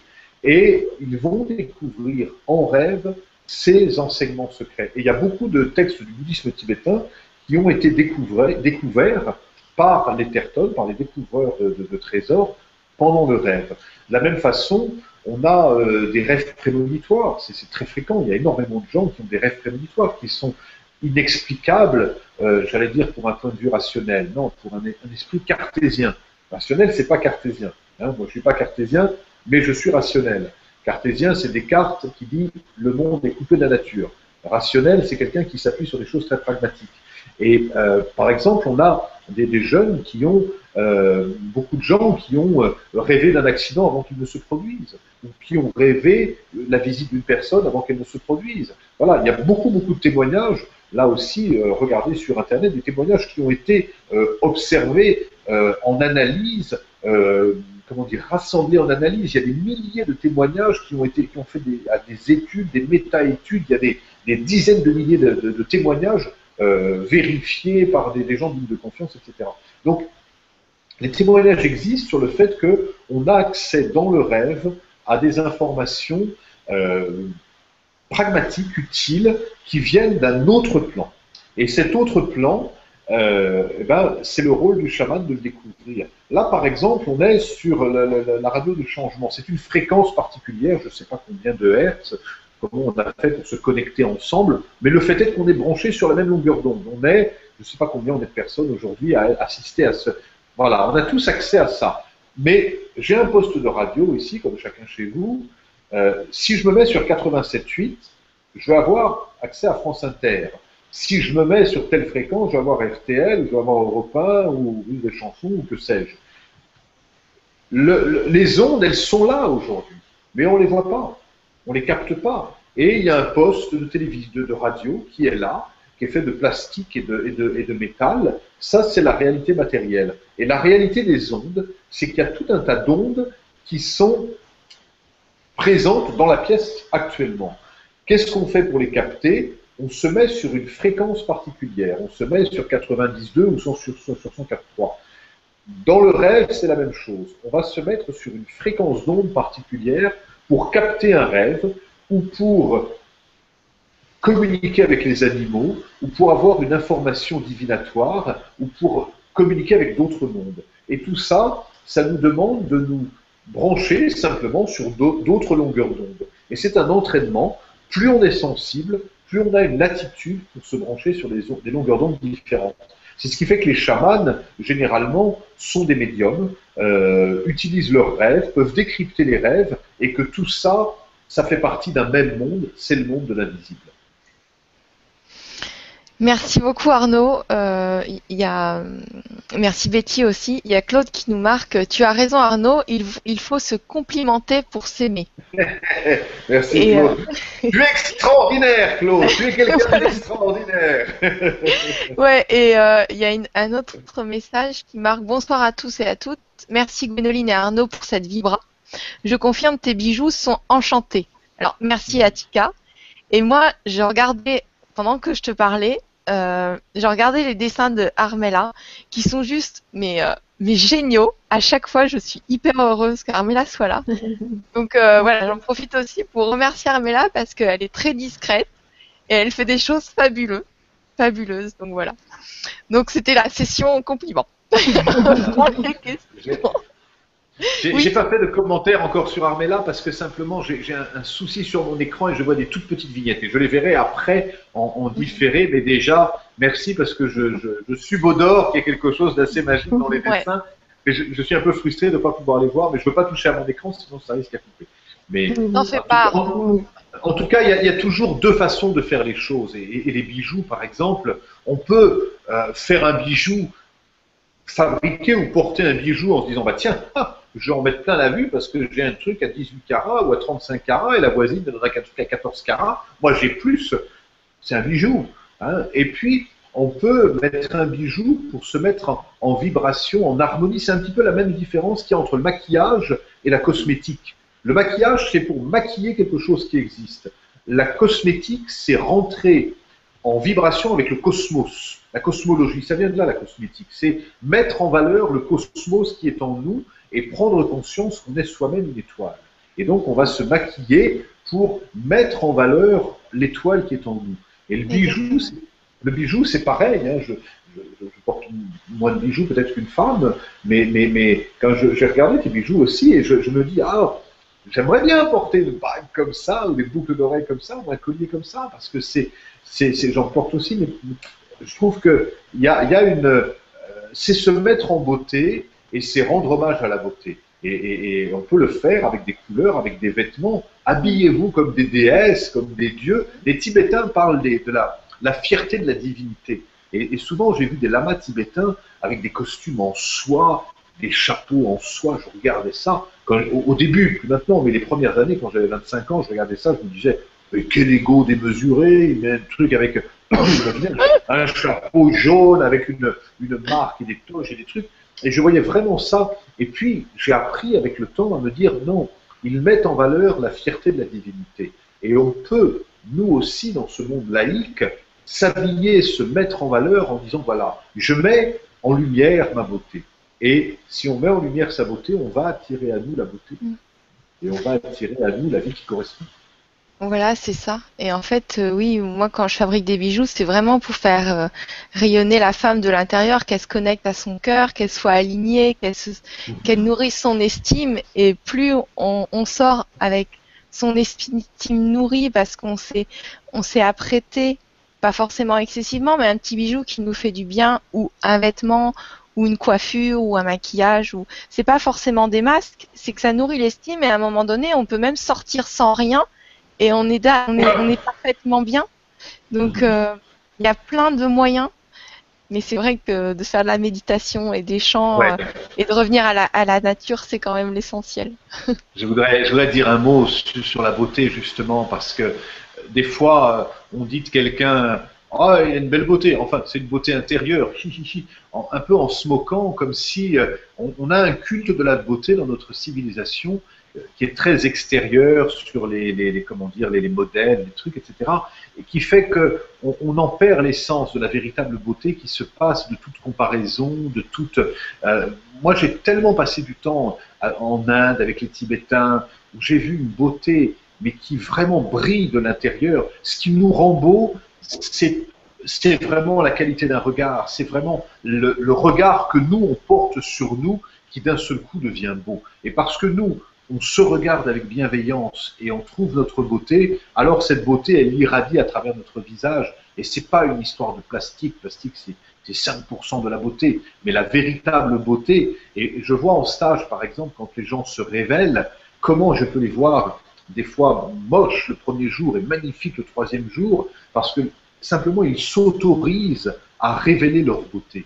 Et, je crois que plus on s'autorise à, être qui on est, parce que la beauté elle est liée à l'authenticité, plus on s'autorise à être qui on est, plus on est beau. Hmm. Merci, merci beaucoup Arnaud. merci Atika pour les compliments pour la vibra et les bijoux. Alors euh, Claude, qui, qui est fidèle, j'ai appris par une jeune femme cette nuit en regardant sa vidéo d'accompagnement à la méditation que pour monter en vibration, il ne fallait pas employer des mots négatifs tels que rien, pas, non, jamais, etc. Qu'en penses-tu? Alors, moi je suis très sensible au langage. Euh, je parlais des sons, des disques, etc. Mais le langage, c'est une musique. Et quand on se décrit, quand on parle de soi, quand on parle à quelqu'un, on met en mots une fréquence vibratoire qui est porteuse d'une énergie. Euh, on, a fait, Emoto l'a fait l'expérience en mettant des, des je ne vais pas rentrer dans le détail, mais simplement, vous regarderez Emoto sur, sur Internet, hein, avec ses, ses bocaux d'eau qu'il a, qu'il a photographiés, il s'est rendu compte que quand sur du riz ou sur du blé, quand on parle à l'eau avec des mots positifs, elle a une fréquence vibratoire et des cristaux comme, comme des cristaux de neige qui sont structurés alors qu'ils sont déstructurés quand on met des insultes. Et ça, pour nous, c'est pareil. Quand on dit euh, des, mots grossiers ou des mots négatifs, parce que c'est pareil, si je vous dis par exemple, ne pensez pas à un piano noir, ne pensez pas à un schtroumpf qui joue du piano noir, et, ce soir, avant de vous endormir, ne pensez pas à un schtroumpf avec un t-shirt jaune qui joue du piano noir. Bon, qu'est-ce qui va se passer? En fait, l'inconscient n'entend pas la négation. Il suffit que je vous dise ne pensez pas à pour que vous allez y penser. De la même façon, nous-mêmes, quand on se dit bon, ouais, euh, je, je vais, je suis pas quelqu'un de trop moche. L'inconscient il entend trop moche. Hein je suis pas quelqu'un de trop méchant. L'inconscient il entend méchant. Je vais essayer de pas me tromper. L'inconscient, il entend tromper. Hein. Je dis à mon fils, bon, fais attention à pas tomber. Hein, j'entendais une femme tout à l'heure qui disait, attention à pas te coincer les doigts dans la porte. Attention à pas te coincer les doigts dans la porte. C'est la troisième fois qu'il se coince les doigts dans la porte. Parce que l'inconscient n'entend pas la négation. Donc si je dis à un enfant, attention de ne pas tomber, l'enfant, il entend tomber. Mais si je lui dis, sois vigilant, sois présent dans tes pieds, tiens-toi la rampe, respire profondément, détends-toi, voilà, il se passe quelque chose de différent. Si je passe un examen, et que je dis, oh, j'espère que je ne vais pas oublier ma formule, l'inconscient, il entend oublier. Donc c'est même pas j'espère que je vais m'en souvenir, c'est je m'en souviens dans le présent. Hein. si on va faire, faire une petite démonstration, une petite euh, expérience là tout de suite en vibra, c'est facile. Dites-vous tous, euh, prenez une qualité, par exemple euh, la nervosité. Bon, oh, j'aimerais être moins nerveux. On se dit ça. Qu'est-ce qui se passe? Pas grand-chose. Si maintenant je dis j'aimerais être plus calme, déjà il se passe autre chose. Si maintenant je dis je reconnais dans l'instant présent la partie en moi qui est calme, voilà, là ça commence à respirer. Ça c'est le mm. pouvoir du mot. Hein. On reconnaît dans l'immédiat quelque chose qui est en nous. Et ça, c'est quelque chose qu'on peut faire au quotidien quand on définit et quand on se définit. Donc soyez vigilants aux mots que vous utilisez parce qu'ils dessinent la vie que vous vivrez de. Donc ta, phrase, c'est je reconnais telle partie en moi. Je reconnais la beauté en moi. Voilà, je reconnais. Je reconnais la patience en moi. Je reconnais hein, quelqu'un qui a de souvent euh, qui a de l'agressivité, par exemple. Il dit ah oui, mais moi j'ai de l'agressivité en moi, j'aimerais être plus doux. Non, je reconnais déjà la partie douce je reconnais la douceur qui est en moi, même si elle n'est pas là 24-24, même si elle est là deux minutes euh, par jour, mais je reconnais la douceur qui est en moi, et je reconnais la douceur qui est en toi. Quand je parle à mon, enfant, hein, si je dis, ah, tu as fait tomber le verre, qu'est-ce que tu es maladroit? Enfant, il se définit comme quelqu'un de maladroit. Si je dis, ah, je vois que tu as réussi cette fois-ci, mais regardez comme on a tendance à mettre en valeur ce qui ne va pas et à pas dire ce qui va bien. L'enfant, il revient de l'école, il monte son bulletin. Bon, alors, maths 15, ouais, histoire 14 et demi, français 6, pourquoi tu as eu 6 en français? On a tendance à être attiré par ce qui ne va pas. Pourquoi on ne met pas en valeur ce qui va bien? Et dans notre langage, et ça c'est profondément chamanique, entraînez-vous dès maintenant, voilà, vous me demandez des outils chamaniques, qui viennent. Entraînez-vous dès maintenant à formuler à partir du positif. Hein. ça va, je suis pas trop en retard? Ouais, ça va, t'es pas trop en retard. Il est beau mon bijou? Ouais, c'est pas trop moche. Hein. je peux venir chez toi? Ouais, pas de souci. Oui, on forme les choses à l'envers. ah oui, c'est tellement vrai. C'est tellement vrai. On, a du mal à dire ce qui va bien. Et, c'est pas pareil si je dis par exemple, euh, Gonoline, t'as pas envie qu'on aille dîner ensemble au restaurant? Euh, Ouais, pourquoi pas. Hein. je vais faire des courses, personne n'a besoin de rien? Non. Euh, si je dis maintenant, oh Gwenoline, j'aurais plaisir à dîner avec toi au restaurant. C'est pas pareil. On n'entend pas la même chose.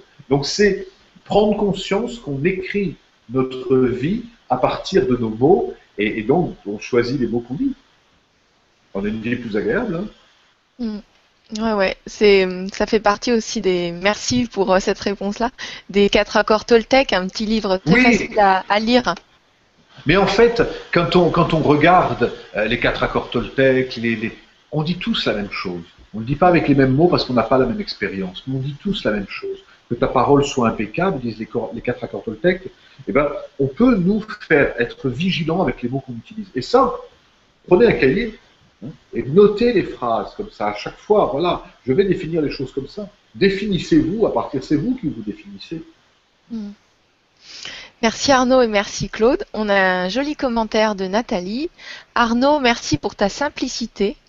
Tu as un véritable esprit de chaman. Tu es un enchanteur.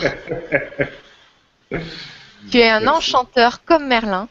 Même si tu ne te dis pas chaman de naissance, je suis certaine que tu connais cette identité depuis des millénaires. Nathalie. Ça me touche beaucoup, Nathalie, parce que, parce que pour moi, la simplicité, c'est la qualité de l'enfant. Et, ce que je fais en sorte de maintenir, c'est une qualité de, une qualité d'enfant. En fait, moi, je suis resté comme un enfant, je suis resté comme un gosse. Je ne prends pas ce monde très au sérieux, et donc je navigue toujours. Et, maintenant, j'en ai fait mon métier, et ça fait 20 ans que j'accompagne les gens en stage, mais avec cette, ouais, cette simplicité. Ne, ne, ne suivez pas les gens trop ennuyeux. Je ne crois pas ça. Comment Un jour, quelqu'un me posait la question, il me disait comment on fait pour reconnaître un, maître? Et je lui dis bah, il doit être heureux. Moi, tous les maîtres tibétains avec qui j'ai étudié, ils rigolaient, ils étaient joyeux, ils étaient légers. Et les chamans, les vrais chamans authentiques avec qui j'ai étudié, il me pinçait les fesses, il rigolait, il, s'amusait à mettre du poivre dans mon thé. Enfin, c'était, c'était des blagueurs. Des fois, il, je me souviens un chaman comme ça qui, donnerait que je la tête, il mettait du poivre dans mon thé. Et puis, je ne voyais pas, je me disais, il éclatait de rire. Mais comme un enfant, comme un enfant. Just be like a kid. Mm. Mais c'est vrai que merci pour ta simplicité, t'es vraiment génial. Pour avoir échangé avec toi, tu prends les choses comme elles viennent, c'est simple, toujours souriant. Ah bah oui, il y a ça, il y a ça. C'est génial. Bah, merci. C'est vrai que tous les, tous les internautes doivent penser la même chose, j'imagine. C'est chouette. Euh, alors, il y a Loïc qui nous pose une question. Ayant vécu un merveilleux voyage avec prise d'ayahuasca, voilà, il y a quelques années, euh, garde-t-on la connexion à cette plante d'une certaine manière pour, pour le reste de notre vie et est-on également plus sensible après cette ouverture de conscience? Merci Virginie. Alors, euh, c'est Virginie ou Non, c'est Virginie. Oui, c'est Virginie, mais en fait, euh, elle écrit d'un autre compte, donc je me trompe. Elle écrit d'un autre compte. Donc Virginie, je vais répondre par rapport à l'ayahuasca, puisque ça fait partie, c'est une part importante du chamanisme. L'ayahuasca, c'est une, une liane euh, c'est ces deux plantes qu'on prend ensemble, qu'on prend en Amazonie ou dans beaucoup de, pays d'Amérique du Sud, euh, qui nous permettent justement d'avoir accès à d'autres mondes, à, une autre fréquence vibratoire. Euh, pour moi, alors c'est très personnel, mais je, crois que l'ayahuasca ne correspond pas bien à l'énergie des Occidentaux. encore une fois, il y a beaucoup d'Occidentaux qui prennent de l'ayahuasca et grand bien leur en face. Moi, je crois que c'est un peu fort pour nous et, que si la plante ne pousse pas euh, en France, c'est qu'il y a des raisons, c'est que ça ne correspond pas à notre sensibilité. Donc quand on prend, c'est une plante qui est forte, euh, c'est une plante qui a une mémoire importante, Donc je crois qu'elle tisse des liens euh, forts avec nous et qui peut faire quelques perturbations sur d'autres plans un peu subtils. Et, donc je c'est pas une pratique que j'encourage vraiment. À, voilà, moi c'est pas une pratique, en tout cas je, ne je ne l'apprends pas et je n'organise pas de choses autour de l'ayahuasca. Maintenant, certains le font et, ça leur fait du bien, tant mieux pour eux. Mais je crois que c'est une voilà, donc si vous avez pris cette plante-là et que vous, avez, que vous vous sentez un peu collé, ben, je vous encourage, il y a des nettoyages qui existent, vous pouvez vous désolidariser de la plante. Voilà, comme, euh, sans faire de comparaison, mais comme quelqu'un qui a pris du cannabis ou qui a pris euh, de l'ecstasy ou d'autres, plantes, d'autres chimies qui, ont pu euh, alterner altérer son état de conscience à un moment donné, ça laisse une mémoire, mais cette mémoire, on peut s'en dégager. C'est un petit peu long, mais on peut s'en dégager si vous sentez qu'il y a une emprise. Merci Arnaud et euh, merci Virginie pour la question. Alors, on a bonsoir à tous. Merci Arnaud, euh, c'est un commentaire. Merci Arnaud pour cette précision sur la beauté. J'avais vraiment besoin d'entendre ça ce soir. C'est tellement vrai. Mille merci au grand changement sur, pour ces super vibras qui nous font un bien fou. Loli. Merci Loli. C'était un partage. Euh, donc là, on a beaucoup de compliments sur euh, tout le monde. Que on est pas de compliments du coup. Merci à tous les auditeurs, vous êtes géniaux. C'est grâce à vous que ça existe tout ça. Donc sans vous, on pourrait pas être là ce soir. Voilà. Euh, quelle est la signification d'une plume de corbeau sur son chemin, Catherine Alors le corbeau, Catherine, c'est un animal souvent avec lequel on a du mal ou qu'on regarde un peu de loin parce que c'est un animal noir qui, mange les charognes lui aussi et qui fait le lien entre le jour et la nuit.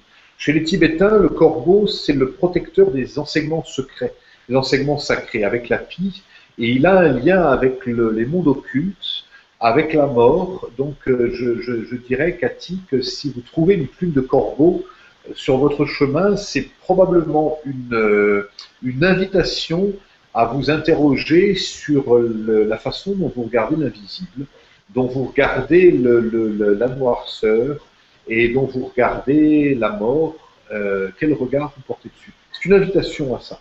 Hein. Donc tout ça avec beaucoup de légèreté, il n'y a, jamais de, de, de, message euh, dur ou noir, mais c'est juste quel regard vous avez là-dessus. Est-ce que vous avez un regard dur? Est-ce que vous avez un regard duel? C'est bien, c'est mal, il faut, il faut pas Et, peut-être vous pouvez regarder avec euh, un peu plus de légèreté ou de profondeur.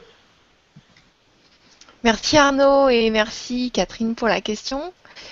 Euh, merci à vous de ce moment. Ma question, je suis épileptique, épileptique, ouais, c'est comme ça qu'on dit, mais stable. Et je souhaite faire un stage. Quelle limite médicale mettez-vous pour un tel partage? Surtout continuer. Nathalie. Alors, euh, la première chose, Nathalie, quand on a euh, si vous faites des crises d'épilepsie, c'est de, si vous faites des stages de chamanisme ou de développement personnel un peu modifiant, prévenez le, formateur, euh, ou l'animateur, ou le, la personne qui anime le stage en disant voilà, je fais des crises d'épilepsie à tel rythme où ça se manifeste comme ça, je peux avoir telle, euh, telle, comment dire, telle manifestation, et demandez-lui bien, est-ce que vous êtes OK avec ça? Est-ce que vous sentez que si jamais ça devait arriver, vous, pouvez accueillir ça Et vérifiez bien, s'il y a un doute, si la personne dit oh, moi je ne sais pas très bien ce que c'est que l'épilepsie, je n'ai jamais accompagné ça, courage, fuyez, allez ailleurs. Il euh, n'y a, pas de jugement en disant ça, mais allez plutôt avec quelqu'un qui va vous dire bah oui, oui, il n'y a pas de souci, je connais ça, je peux, hein, parce qu'un, j'ai besoin de, mettre cette, précision et cette précaution par rapport à ça.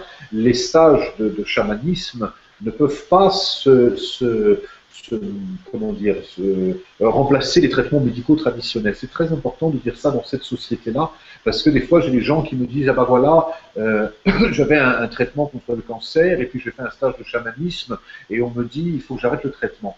Et là, je freine un peu des deux pieds, parce que on a besoin d'avoir le discernement toujours. Il y a deux médecines. Euh, les deux médecines peuvent cohabiter, et, on peut très bien, il y a des choses qui se soignent très bien avec la médecine, je vais dire, traditionnelle. La médecine traditionnelle, c'est pas la médecine occidentale actuelle. La médecine traditionnelle, c'est la médecine chamanique, qui a 80 000 ans. La médecine moderne, c'est autre chose. Et on peut avoir, on peut il y, a, beaucoup de choses qui peuvent être soignées par la médecine allopathique et d'autres choses qui sont la, par la médecine énergétique ou, chamanique. Et il n'y a pas besoin d'opposer, il y a besoin de, d'utiliser les, les, qualités des unes et des autres pour compléter. Et euh, voilà, donc euh, moi la recommandation que je vous ferai, si vous faites un stage, annoncez la couleur en disant j'ai ça et, et, quels conseils vous me donnez. Et là, vous pourrez avoir des, des enseignements par rapport à ça, des précautions. Merci Arnaud pour la réponse et merci Nathalie pour la question. J'ai pas vu le temps passer, il est déjà 21h euh, presque 50. C'est tellement passionnant que j'ai pas vu euh, le temps passer, donc j'ai pas trop regardé l'heure. Euh, je propose qu'on qu'on prenne une dernière question. D'accord. Si, vous êtes d'accord tous les deux. Mhm. Oui. Ça va très bien. Alors, alors il y a beaucoup beaucoup de compliments maintenant. Euh, euh, alors en plus, on te trouve très sympathique, Arnaud. Qui, je crois que c'est Mireille qui dit ça. J'ai vu ça passer tout à l'heure. Euh, voilà, on va prendre cette question-là. Bonjour, est-ce qu'il y a un rituel à faire pour lâcher prise à tous les niveaux? Merci, Miss Natou. un, lâcher un rituel pour lâcher prise. Oui, Mireille, de ne pas faire de rituel, de lâcher prise et de voir ce qui se passe. Hein, parce que euh, on, veut un, on, veut un, rituel pour, pour, pour, laisser. Non, laisser reposer tout ça, accepter de ne pas lâcher prise et accepter de tout tenir. Et si vous acceptez de tout tenir et tout contrôler, il y a peut-être quelque chose qui va s'adoucir naturellement avec le temps. D'accord, bah, merci beaucoup Arnaud et merci Miss Natou. Euh, merci beaucoup à tous les auditeurs et à Armella, à toi Arnaud. Et euh, je te propose de, de, nous donner le mot de la fin, si ça te convient. Alors, le, le, mot de la fin, euh, ça ne sera, sera, pas le mot de la fin, celui-là, je voulais juste le, le montrer quand même euh, à l'écran. Oui, réveiller le chaman qui est en vous. Voilà, réveiller le chaman qui est en vous, vous le trouverez dans toutes les bonnes librairies ou sur Internet. Euh, L'encouragement que je vous fais, c'est vraiment de, de, de, vous faire confiance. Euh, vous trouverez euh, aujourd'hui, dans ce moment de grands changements, beaucoup de guides, beaucoup d'enseignants, beaucoup de livres. Je vous encourage à les lire. Et puis, je, vous encourage aussi à écouter une autre voix, qui est une voix intérieure. Dans le, dans le bouddhisme, on parle des trois maîtres. Il y a le maître extérieur. Le maître extérieur, c'est l'enseignant, c'est l'auteur, c'est le, le maître, etc. Il y a le maître intérieur, c'est la partie de nous qui sait. Et il y a le maître secret, qui est l'unité des deux maîtres. Et quand on écoute soi-même, quand on écoute sa petite voix intérieure, on a tous une petite voix intérieure, profondément, on sait tous ce qui est bon pour nous, on a juste besoin de l'écouter. Donc le mot de la fin pour moi, ce serait écoutez-vous, faites-vous confiance, et naturellement, vous trouverez la réponse à toutes les questions qui vous préoccupent. J'étais ravi de, vous rencontrer. Hmm. Et alors moi, je vous embrasse fort. Armella, si tu veux dire un mot aussi. Juste un, petit au revoir. Juste un petit au revoir. J'étais vraiment ravie. J'ai vraiment beaucoup apprécié ton énergie et déjà euh, dans d'autres interviews, c'est pour ça vraiment que j'étais motivée pour, euh, pour faire cette intervention. Donc euh, merci pour cette soirée. Merci beaucoup. Eh bien, au revoir à tout le monde et à, très bientôt lors d'une prochaine conférence avec Arnaud ou d'autres intervenants. Voilà, bisous du cœur. À bientôt.